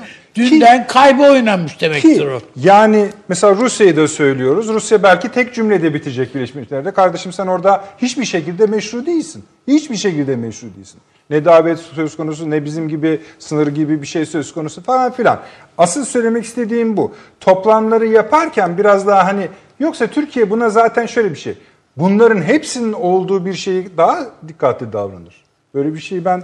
Ee, Peki sen söyle Sevil'cim hemen geliyorum. Merak Bu Rusya konusunda var. hocamın söylediği bir parantezi ben açmak Tabii, istiyorum. Buyurun. Amerika şey denkleminden bahsetti kitaba dayanarak hocamız. Ee, ama Rusya uzun zamandan beri kıta Avrupa'sıyla e, ilişkileri farklı boyuta taşımaya gayret ediyor. E, petrol, doğalgaz e, taşıma konusunu Almanya'yla e, Ukrayna üzerindeki fikir ayrılığını hani masaya oturttu. İlk defa Paris'te e, Zelenski ile e, Fransa ve Almanya birlikte e, Putin evet Putin birlikte masaya oturdu ve başından beri zaten şunu inşa etmeye çalışıyor. Ben Avrupa'yım diyor, ben Batı'yım. Beraber Avrupa'nın güvenliğini beraber yürüt- yürütelim. Nasıl olsa e, dayatmalara da baktığınızda Brexit de oluşuyor. İngiltere'de sizi göz ardı etti. Amerika'da Üstelik tavizler de veriyor. Beyaz, Tabii, mesela yani beyaz, anda, beyaz Rusya'yı filan filan yani yatıştırdı. Çok yumuşak, çok yani, gayet yani burada şey, Almanya uzun zamandan beri şey diyor yani ben neden bu pazarı kaybetmeliyim? Yani bunların mesajlarına baktığınızda kıta Avrupa'sıyla şeyin e, kendileri öyle tarif ediyor. Anglo-Sakson ittifak diyor. Hı hı. Anglo-Sakson ittifakın karşısında benim de bulunduğum Rusya'nın yani bulunduğu kıta Avrupa'sıyla yeni bir güç merkezine oluşma gayreti var. Dolayısıyla tek renkli bir Durum. masada değiliz. Hı hı. Ana başlıklar farklıdır. İşte söylediğimiz gibi bir başlıkta anlaşılır, belki on başlıkta anlaşılmıyor. Peki. Şöyle Şeyi bir şey var. Yani Geleceğim son ben. basın toplantısında Putin evet. ilginç bir şey. Yani şimdiye kadar Rus lider olarak yani Yeltsin falan zaten böyle şeylere hiç kapı bile açmazlardı da bir e, soru üzerine dedi ki bu Altay Türkçesi, evet. Türkçenin işte, özüdür dedi. Şimdi, ve biz bunu güçlendirmeliyiz dedi. Filan yani. Uzun, orta yani ve hiç, uzun vadede neden Türkiye yani, ihtiyacı duyacağı tabii. kelimesini boşuna evet. ifade etmez. O Türk Şeydi, Cumhuriyetleri... Tabii, sadece Türkistan coğrafyasında tabii, Çin'le evet. başının derdi gireceğini sabah katıyor. Mesela Birleşik Arap Emirlikleri'nden örnek işte verdik. Ona söylüyor ya yani zaten Uygur yani. Türkleriyle ilgili filan evet. biraz söylüyor. Şimdi şeyi de hatırlatalım. O çok ufak bir örnek kalmış olabilir. Daha yeni işte İsrail, Türkiye-Libya ilişkisi konusundaki görüşünü açıkladı. Dedi ki ben bu anlaşmaya karşıyım dedi. Dedi ama ne oldu? Arkasındaki cümle de şu oldu. Ben oraya savaş gönderecek, Tabii. gemisi gönderecek halim yok evet. herhalde dedi. Öyle bu dedi, evet. birinci cümleyi otomatik düşüren bir şey. Ama İsrail'i biz sayarken yine karşı cephede sayıyoruz. Doğru. Ama adam zaten yok. Buyurunuz. Reklama gideceğim. Ne olur kısa sayın Hüseyin'cim. Tek konuda evet. kaldık çünkü. Şöyle diyeyim. Bir kere Hı. Avrupa'dan bahsettiniz. Avrupa diye bir evet. kıta yoktur bugün. Bütün savaşları dünyada o çıkardı bugüne kadar. Bugün Avrupa diye bir şey yok. yok Ona... Kendilerini hani terminoloji evet, olarak yani böyle ifade ettikleri için. Kısa tuttuğum için hemen böyle evet. geçiyorum. Evet. Söyleyeceğim şey şu. Evet, barış savaşla olmaz. Burada büyük bir ihtimalle e, Türkiye'de devreye girdiği zaman belki barışçı kısmına biraz daha ağırlık vermek noktasına gelebilir mi? E, bugüne kadar Hafter'le e, Trablus arasında altı tane temas organize edildi. Bu temaslardan biri de iki bin on yedi yılında Macron tarafından ikisini de e, Saraç'la birlikte çağırdı Paris'e. İki buçuk ay süren bir anlaşma yapıldı beş maddelik ama iki buçuk ay sonra yine çatışma başladı yine olmadı. Dolayısıyla altı tane temas var ama yine bu temasları şu veya bu şekilde devam ettirmek noktasına gelecektir. Çünkü savaşla bir yere gidemezsiniz. Yani siz kısa sürede sonuç bekliyor, bekliyor musunuz? Ha. Hafter eğer burayı ele geçirirse bizim çok aleyhimize olur özellikle anlaşma yönünden evet. geçirmemelidir. Bunun için de herhalde tedbirler alınmaktadır. Evet. Diğer... Bir diğeri mi vardı? E, diğeri şu, ben satır başı söyleyeceğim. Tamam, ne olur. Tamam, buyurun. Hiç uzatmadan. Hı. Buradaki bütün bu kavganın temeli yeni dünya düzeniyle ilgilidir efendim. Hı. Dünyada yirmi birinci Hı. yüzyılda yeni bir düzene doğru gidilmektedir. Hı. Ve bunun da parametreleri henüz oturtulamamıştır. Evet, onun için bu kavgaların hepsi, Hı. Orta Doğu'su da, Libya'sı da hepsi de bu kapsamda. Hı. Son söyleyeceğim de şu, Rusya. Mesela kuartet vardı bu Filistin meselesinde evet. İsrail'le. Rusya'nın bir kere adını duymuş muydunuz bugüne kadar? Hep Amerika, Birleşmiş Milletler Avrupa zaten de sayılmıyordu. Evet. Bugün Orta Doğu'da ve çevresinde Rusya vardır, evet. mevcuttur ve kendini kabul ettirmiştir. Evet. Ve daha da ileri gidip son cümlem şu olsun. Hatırlayacaksınız e, burada operasyonlar başlatıldığı zaman e, Libya'da, Rusya tam tabiriyle söyleyeceğim, bana kazık attınız, Aynen. bir ikinci kazık daha atamayacaksınız Aynen. demiştir. Aynen. Bugün Rusya'nın oradaki mevcudiyeti bunun tezahürü evet, değil. Teşekkür Aa, ediyorum ve reklamlara gidiyoruz efendim. otuz saniye reklam arası. Birinci sınıf bir kültürün, birinci sınıf bir düşüncenin, birinci sınıf bir duyarlılığın dergisi Cins, hem edebiyat dünyamızın önde gelen isimlerini hem de yeni kalemleri ağırlıyor. Her ay bayilerden ulaşabileceğiniz Cins dergi, dijital dünyaya da yeni bir kapı aralıyor. Sayfalara sığdıramadığımız kıymetli yazılar, merak ettiğiniz yazarlarla cins sohbetler, dergiden ekrana yansıyacak röportajlar ve tabii podcast. Şimdi sizleri Cins'i tüm sosyal medya mecralarından ve gezete nokta com adresi üzerinden takip etmeye davet ediyoruz. Reklam arası sona erdi. Döndük efendim, Akıl Odası'ndasınız. Yorumlarınız için çok teşekkür ediyorum. Ediyorum derken bütün konuklarıma e, o teşekkür, söylediklerinizin hepsi onlara gidiyor. Teşekkür ediyoruz. E, hakikaten güçlü iltifatlar var. Eksik olmayınız, sağ olunuz. E, esasında Libya konusunda e, çö- yani bu aşamasında çözülmemiş bir durum yok. Ama sonraki aşama Türkiye'nin gündeminde hayli yer tutacağı benziyor. Bu vesileyle en azından programımızın üçüncü bölümünde öyle düşünmüş idik. Rusya konuşmak istiyoruz. Aslında bir önceki programda giriş, girizgahını yapmış idik. O da şu sebepten efendim. Ee, Türkiye-Rusya ilişkilerinin özel boyutu nedeniyle değil sadece. Ayın sekizinde e, Türk akımının açılacak olmasıyla da direkt ilgili değil. Hatta o Türk akımı nedeniyle Amerika Birleşik Devletleri'nin Rusya'nın şirketlerine, yani Rusya'ya aslında ambargo uygulayacak olmasından da değil.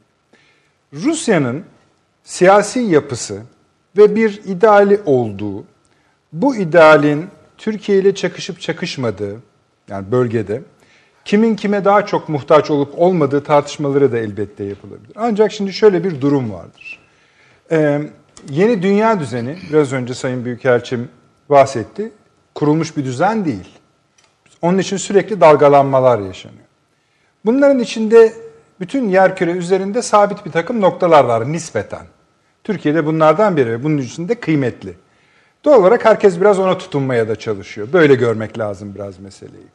Rusya da bu ülkelerden birisi ama Türkiye Cumhuriyetler, Kavkaslar, İran, Orta Doğu, Balkanlar, Karadeniz, işte Kanal İstanbul'dur, efendim Montreux tartışmalarıdır, Kıbrıs'tan Rusya'nın atılmış olmasıdır, Libya'daki durumdur, Suriye'de gerçekten ne kadar vardır, İşte o gemileri gidip gelemiyor. Bakın sadece son on gün içinde, hatta dokuz gün içinde iki helikopteri düştü Rusya'nın. Toplam ölü sayısı otuzun üzerinde.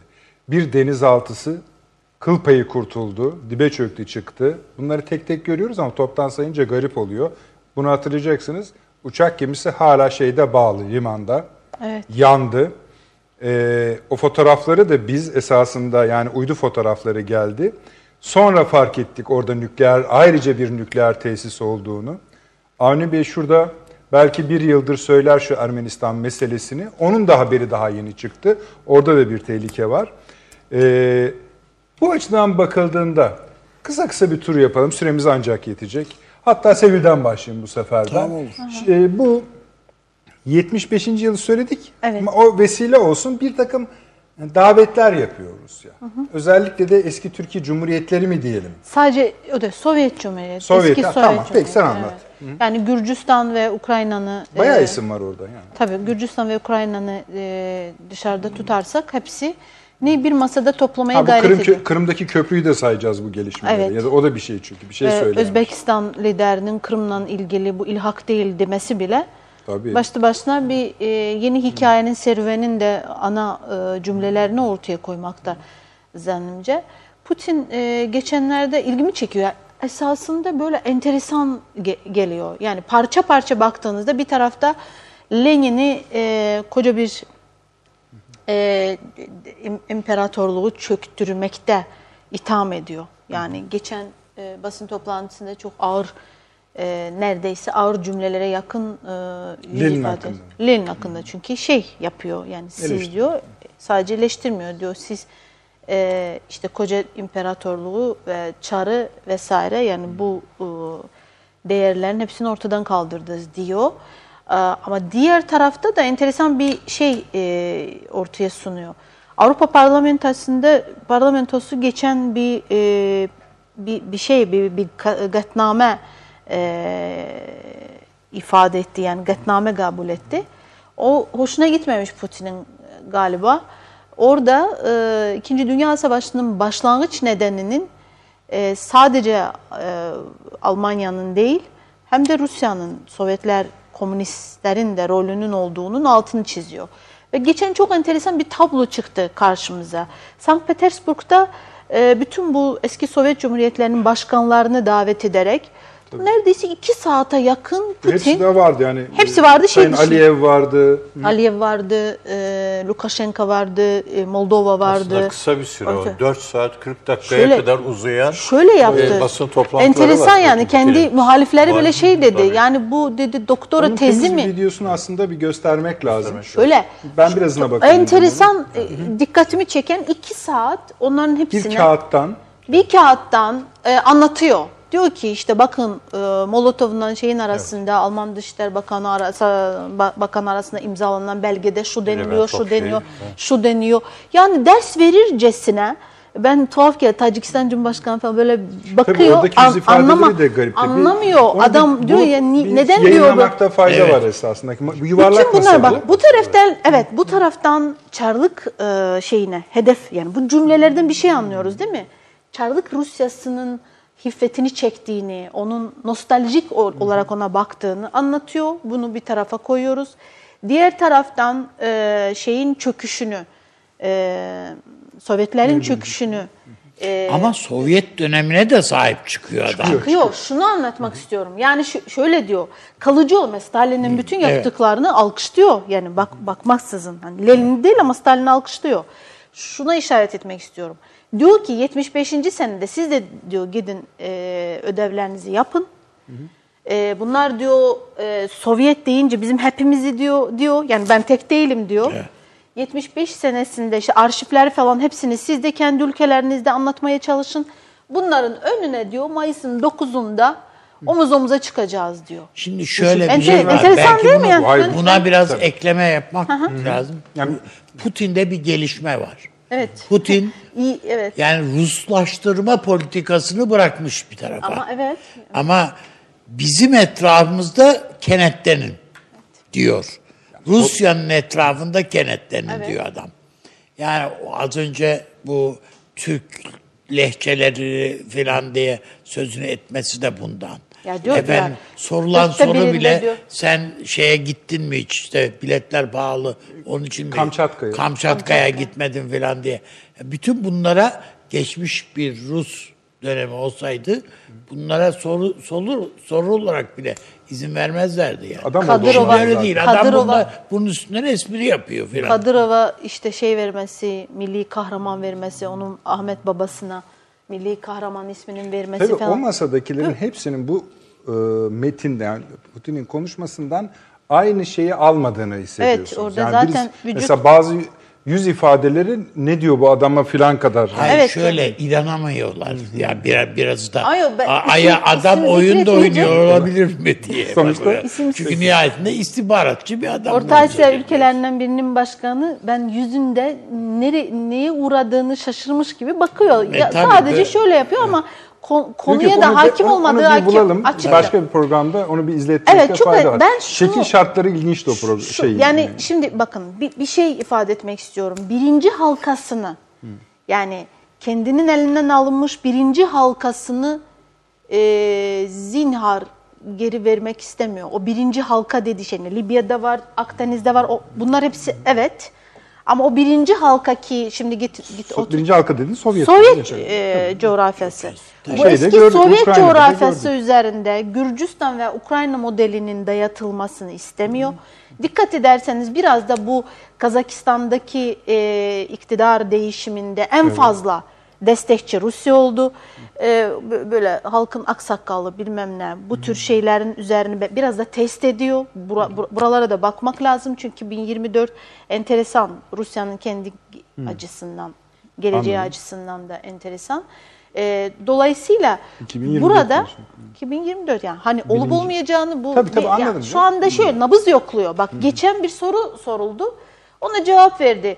E, e, kuliste ona başka gazeteci soru soruyor. Diyor ki ben diyor soruya cevap verdim. Koy tartışsınlar ben bakacağım diyor. Ben şu anda tartışmanı takip ediyorum diyor. Peki. Bakacağız diyor. Sonuç ne çıkacak? Ona göre ayak uyduracağını da Kesmek açıktan iş, çünkü işaret ediyor. Çünkü bir son dakika tabii, gelişmesi tabii. var efendim.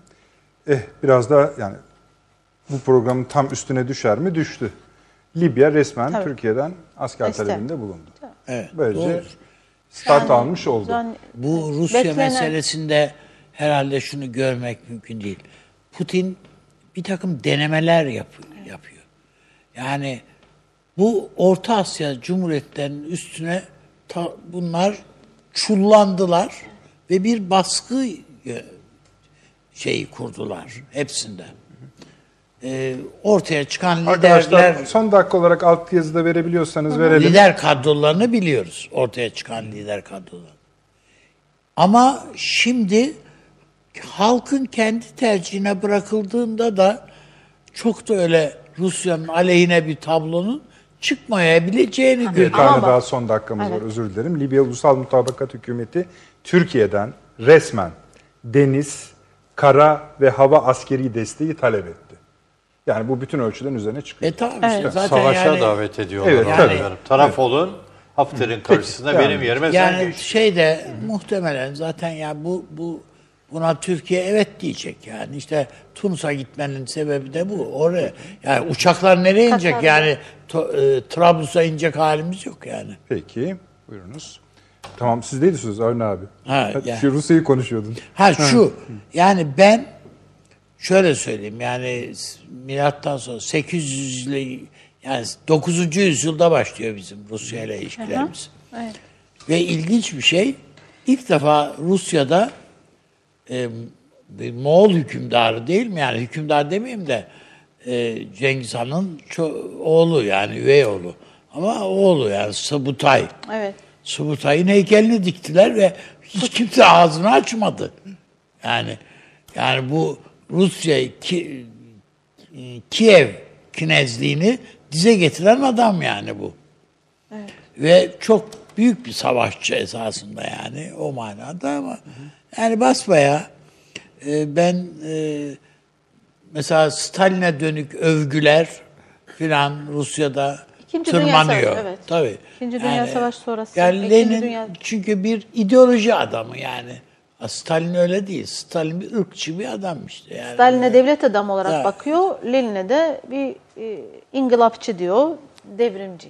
Öyle. Devrimci filan diye öyle de diyor. Bakmıyor. Öyle Hatta diyor. Onlar e, İsviçre, yumuşak, İsviçre yani ismini. İngiltere'den para aldı geldi filan filan. Almanya'da e, yani, işte. Evet yani o İsviçre biraz... üzerinden işte o parayla marayla gelip buradaki çarımarı öldürttürdüler filan diye böyle böyle değerlendirmeler de var da. Peki. Yani bakıldığında o e, Sayın Büyükelçimin bu yeni dünya düzeni dediği diye tan, ifade ettiği tabloyu esasında müstakil bir programda tartışmak lazım. Nasıl evet. bir yeni dünya?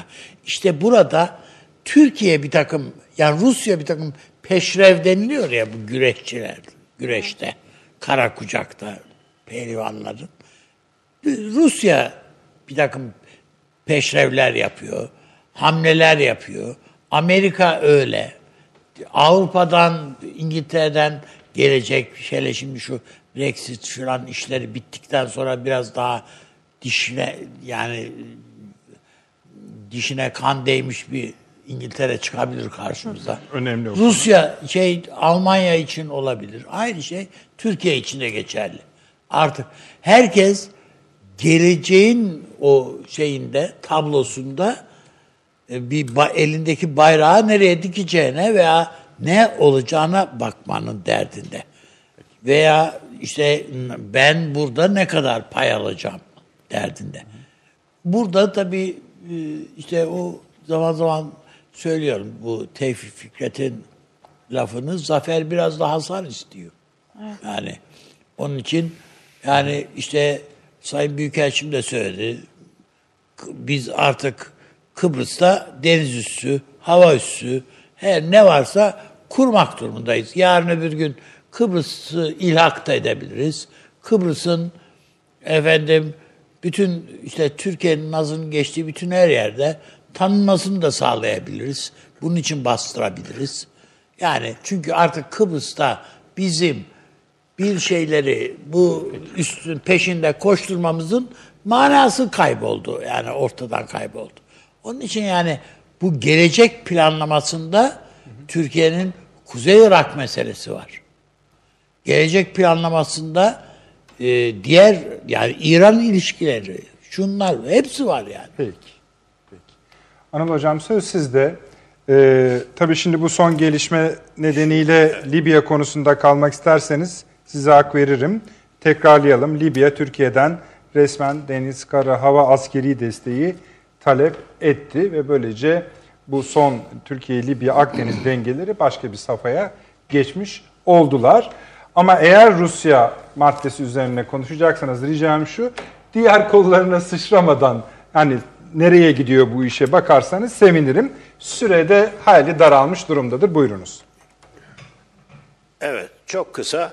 Şimdi efendim biliyorsunuz Orta Doğu Savaşı e, geldi e, bir noktada Fırat'ın doğusuna dayandı. Ve Fırat'ın doğusuna devam edilseydi e, doğuya doğru ve kuzeye doğru Orta Doğu Savaşı'nın tırmanması ki e, İran'a karşı Arap ordusu e, hazırlığı da o aşamada gündeme geldi. Fırat'ın doğusu Kafkasya'ya ve İran'a doğru yönelseydi Türkiye e, ilgi alanı ve e, hedef çizgisi Avrasya üzerinden Türk dünyasına yönelecekti. Ama e, bunu istemeyen güçler belirli bir noktada Orta Doğu'daki çatışmayı günün kuzeye doğru değil güneye doğru kaymasını yöneldiler ve işte o noktada biz Fırat'ın doğusundan Kafkasya ve Hazar bölgesi ile uğraşacakken şimdi Orta Doğu üzerinden Doğu Akdeniz'le ve Doğu Akdeniz üzerinden Libya ile uğraşmak durumundayız, kalıyoruz. Yani Türkiye bir anlamda eğer Libya Savaşı'na girerse Avrasya'dan uzaklaşacaktır. Akdeniz merkezli bir politik süreç Türkiye'nin gündemini dolduracaktır ve bu çerçevede de Türkiye belirli bir noktada e, istenmedik boyutlarda Libya'da daha e, ağır bir takım savaş gelişmeleriyle karşı karşıya kalabilir. Mesele Libya olmaktan çıkar, bütün Akdeniz'e doğru yönelir ve işte o noktada Avrupa ile Amerika'nın yollarının ayrılması, Kuzey Akdeniz'in kuzeyindeki Hristiyan blokla güneyindeki Müslüman bloku karşı karşıya getirebilir ki işte o noktada Türkiye önümüzdeki dönemde daha zor bir süreçte karşı karşıya kalabilir. Burada Putin'le ilgili şunu söylemek istiyorum. Putin bu gelişmeleri tabii ki takip ediyor. Çin'in gelişmelerinden çok rahatsız. Amerika'nın karşısındaki eski rekabeti arıyor. Soğuk Savaş döneminde iki kutuplu dünyada biliyorsunuz Batı'nın karşısında Rusya merkezli ama küreselleşme sürecinde ekonomi ağırlıklı Çin gündeme geldiği zaman Rusya konumunu kaybetti. Şimdi Rusya'nın bence ana sorunu askeri bir devlet olmak değil. Evet. Rusya'nın ana sorunu ekonomik bir güç olamamaktır. Sadece enerji satarak, sadece enerji satarak Rusya dünya hakimiyetinde Çin'in gerisinde kalmıştır. Çin e, üretime ağırlık vererek Amerika'nın karşısında e, dikelmiştir ve bugün dünyanın neredeyse bir numaralı ekonomik gücü konumuna gelmiştir. İşte bu noktada Rusya giderek e, batıya doğru kaymakta, Hristiyan dayanışmasıyla Avrupa'ya yakınlaşmakta, Amerika'nın desteğiyle G yedi'nin G sekiz e, olarak e, katılmakta, işte belli bir noktada Amerika'nın desteğiyle Orta Doğu'da e, kontrol edilen İsrail'e karşı gene Amerikan destekli devreye girmekte ve bu sürecin sonucunda da Amerika Cumhurbaşkanı Rusya ile işbirliği yapmak nedeniyle azledilme aşamasına gelmekte. Bunlar hepsi birbirine bağlı gelişmeler. Sonuç olarak şuna gelmek istiyorum. Tabii ben katılırım, Rusya ile ilgili özel bir toplantı program olursa katılırım. Özellikle Rusya'nın önümüzdeki dönemde Kafkasya'nın geleceği, Orta Asya'nın geleceği, belki yeni dünya düzenli dünyasının geleceği, Avrasya'nın geleceği noktasında Rusya, evet Rusya baya baya e, rahatsız. Bunu önlemek üzere Rusya zaman zaman Putin ağzından da kaçırdı. Sovyetler Birliği'ni yeniden kurmak değil de buna benzer bir yapılanmaya kaymak istiyor. İşte Sovyetler Birliği'nin dağılmasından sonra ortaya çıkan bağımsız devletler topluluğu çok zayıf oldu. Gevşek bir e, konfederasyon oldu ve sonuç sağlayamadı. Şimdi Rusya tekrar bu bağımsız devletler topluluğunu canlandırmak, o nedenle işte bu doğrultuda eski Sovyet Cumhuriyetlerine kendi kontrolünü almak üzere davet ediyor, ortak çalışmalar yapıyor ve bu e, Almanya merkezli Avrupa'nın doğuya açılarak Avrasya'da Rusya'nın önünü kesmek ya da Türkiye Cumhuriyeti'nin güçlenerek Türk dünyasıyla yakınlaşmasını önlemek ya da Çin'in doğuda başlamış olduğu yavaş yavaş nüfusu kaydırıyor Çin kuzeye doğru, biliyorsunuz. E, Çin'in kuzeye doğru ilerlemesini önleme noktasında e, gene kendisinin merkezinde yer alacağı bir bağımsız devletler topluluğu gibi bir arayış içerisinde, ama çok geç. Zaten e, biliyorsunuz e, şey e, kuzeydeki ülkeler, e, Baltık ülkeleri Avrupa ile bütünleştiler. Geriye dönüş yapamaz. E, Orta Asya ülkeleri dünyaya açıldılar. Geriye dönüş olamaz. E, işte bu noktada Rusya eski merkezi gücünü e, kaybetmiş durumda. Bu çerçevede Rusya'nın geleceği önümüzdeki dönemde dünyanın e, başına yeni sorunlar açabilecek. Öyle Peki. görünmekte. Çok Ve teşekkür Putin ediyorum Putin de tabii hocam. Bu noktada e, daha ağırlıklı bir şekilde Rusya'yı öne çıkarmaya teşekkür çalışmaktadır. Ederim. Çok sağ olunuz Sayın Büyükelçim. Teşekkür. Ben Süreyi teşekkür ediyorum efendim.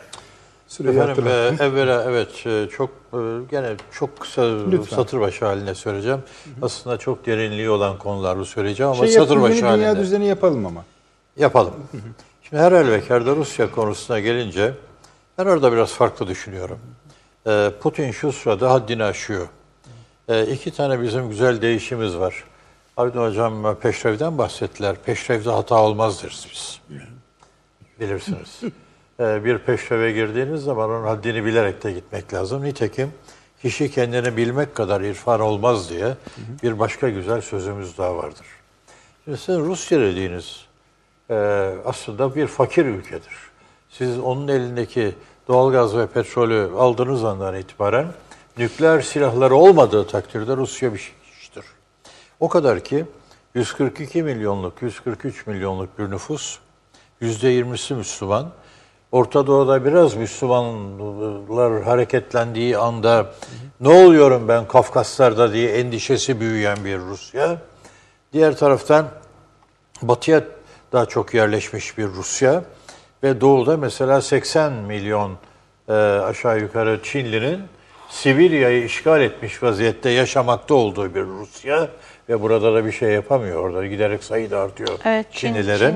Çin, Onlar destek. istila ediyorlar ve hepsinin ötesinde e, bugün e, Amerika Birleşik Devletleri ile bir bilek güreşine girdiği takdirde buradan başarıyla çıkamayacağını da idraki içinde olan bir Rusya. Neden? Çünkü bu Yıldız Savaşları sırasında da bir kere daha denendi Sovyetler Birliği döneminde. Ve Reagan kendisi de başaramadı belki ama Sovyetler Birliği iflas etti ve sonuç itibariyle de çözülmenin ve dağılmanın da yolu ilk defa Yıldız Savaşları projesiyle birlikte atılmış oldu. Şimdi e, dolayısıyla ben Rusya diye baktığım zaman hani Rusya'nın bir dünya devi olduğu hususunda kuşkuluyum. Dünya devi değildir. Rusya bir bölgesel güçtür. Bu bölgesel güçte elindeki nükleer silah başlıklar dolayısıyla çok büyük bir güçtür. yedi bin üç yüz doksan nükleer başlık var elinde halen. O SALT anlaşmalarına falan rağmen. Amerika'nın elinde yedi bin üç yüz tane var. dokuz ülkede nükleer başlık var. Mesela Çin sadece üç yüz otuz başlıktan ibarettir. Yani bu kadar da büyük fark.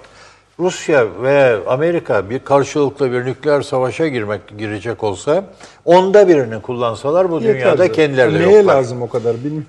Dolayısıyla burada bunların yapmakta oldukları şey kendilerine mikro milliyetçilik yoluyla bağımlı kılabildikleri ülkecikler yaratmak suretiyle savaşı onlar üzerinden yaptırmaktır. Veya siber savaş vesaire yani bugünün dünya koşullarında evet. bu noktaya gitmektedir. Şimdi ben dolayısıyla Rusya'nın hani belirli sınırları var. Onun ötesine taştığı takdirde altında kalacağından ve elindeki imkan ve kabiliyetleri açtığı takdirde burada sonuç almak bir kenara kendinin ciddi zarara uğrayabileceğinden endişeliyim. Ha, Türkiye ile Rusya arasındaki ilişkilerin iyi olması şart. Neden? Çünkü bir yandan özellikle Amerika Birleşik Devletleri'nin çok yanlış politikaları, bizzat Trump da kendisi söyledi, mektup yazdı en sonunda. Ya bunları yapmakla aslında biz kucağını, kucağına atıyoruz Rusya'nın Türkiye'yi, ne anlatıyorsunuz dedi. Bu gerçektir. Biz yakın zorunluluktan söylediler. Fakat evet. gel gelelim aynı şeyleri yapmaya. Yapmaya. Hı. E şimdi bunlar zorunluluktan bir noktada ortaya çıkan da ilişkilerdir. Benim şahsi kanaatim, Osmanlı İmparatorluğu on yedinci yüzyıldan itibaren her on üç yılda bir ortalama, ortalaması da alıyorum, ya bir ihtilaf ya bir savaşı var Rusya ile. Evet. Prut hariç hepsinde de mağlup olmuşuz. Bu da işin diğer tarafı. E bir kere de e, donanmasını Rusların Beykoz Hünkar İskelesi dolayısıyla İngiltere, Fransa'ya karşı kullanmak üzere bin sekiz yüz otuz üçte çağırdık. Bir kere de o zaman geldiler. Rusya, Türkiye'nin kara gözüne aşık bir ülke değildir. Aynen ve, İngiltere gibi. Evet. Aynen Amerika gibi. Ve menfaatlerle bu iş yani yürür. Bu, evet. Dolayısıyla benim de buradaki tutumum Rusya'ya karşı bugünkü çıkarların bunu icap ettirdiği evet. ölçüde vardır. Aynen öyle. Yarın ne olacağını ben sana... Hayır şöyle, aynı şey İngiltere için geçerli değil mi? Koskoca dev, e, cihan devletimizin çöküşünü oluşturan bir şeyden bahsediyoruz değil mi? Ama menfaatler gereği gerektiğinde oturuyoruz, anlaşıyoruz. Rusya'yla da e, her on üç yılda bir savaştık diye illa da savaşacak öyle halimiz şey yok. Bugünkü hale baksanıza, ha. Türkiye ile Rusya niçin şu anda dostlar?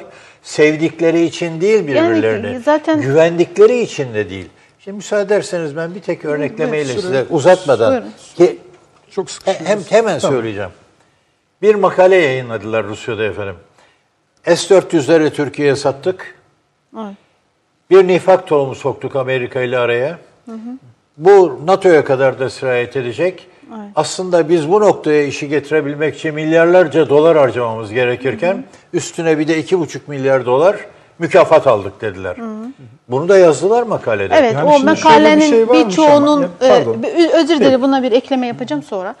E, o makale yazılan odakların yüzde doksanının aşağı yukarı Ermeni ve İsrail lobisinin elinde olduğunu da unutmamak lazım. Her yazılan makale hı. üzerinden de Ee, yani Şöyle, hani içimize ben, şey bu, bu çok yok, tartışılacak bir konu. Yok, başka öyle, çok öyle, bildiğim öyle, başka öyle, şeyler evet, de var el altında. Evet. Ama son cümlemi söyleyebilir miyim? Lütfen. Evet. Şu deminden beri alttan geçen son dakika haberi inanılmaz şekilde kafamı kurcalıyor. Ee, kara benim, benim, kara evet. şey mi? Kara mı? Evet. Yani bize deniz, hava ve karada. Kurcalı, dedi ya rahatsız olduğunu söylemişti ya. Girişte. Karıştırıyor evet. Benim tamam. buradaki tamam. endişem efendim. Endişesini deniz aşırı bir operasyona Türk ordusunu ilk defa evet. çağır, çağırıyorlar ve bu o bölgedeki dengelere de baktığım zaman inşallah karma karışık evet. bir noktaya işi getirip Türkiye'nin başını evet. belaya sokmaz inşallah. Diye temenni ediyorum. Şimdi efendim eee birincisi şu makale ilginçmiş şu açıdan söyledim. Şimdi eğer Rusya böyle bir şey yaptıysa boşuna zahmet etmiş şu açıdan diyorum. Bizim Amerika ile ve NATO aramıza nifak gireli yetmiş yıldır var. Evet. Yani sorun orada. Boşuna zahmet etmişler. Zaten nifaklıyız biz. Evet. İkincisi bu program şöyle bir şeye vesile oldu. Ben buna sevindim. Tam da bu davetin çıktığı ve yeni bir döneme geçtiğimiz dönemde buradaki bütün konuklarımız tıpkı Türkiye'de bizi izleyen insanlar gibi kendi görüşlerini ve pozisyonlarını belirlediler. Elbet bu iş bitecek. Evet. Bittiği zaman o pozisyonları çek etme imkanı bulacağız. Bu da hoş olacaktır doğrusu. Aynı abi çok teşekkür ediyorum. Biz Senin çok teşekkür, teşekkür ediyorum. Sağ ol. Esas olanı Türkiye'nin kazanarak ortadan e, masada evet, oturması. Temennimiz o yönde. Ger Sayın Büyükelçim eksik olmayınız. Sağ olunuz. Anıl Hocam sağ olun. Ankara'da soğuk olduğunu biliyorum. Ona rağmen geldiniz. Eksik olmayınız. Çok teşekkür ediyorum. Ve teşekkür gece saat ediyorum. ikide tekrarımız var. Ee, yarın bir buçuk gün içinde pek bulmuyor ama bir gün içinde YouTube'da tekrarını izleme imkanınız var ya da kaçırdıysanız oradan takip edebilirsiniz. Hep söylüyorum, söylemeye de devam edeceğim. Sosyal medyanın bütün kulvarlarından eksik olmayınız, sağ olunuz. Şu anda bile önüm böyle aşağı doğru devam etsem gayret ediyorum yayında ama bitmiyor. Çok teşekkür ediyorum. Sağ olunuz, var olunuz, iyi geceler diliyoruz.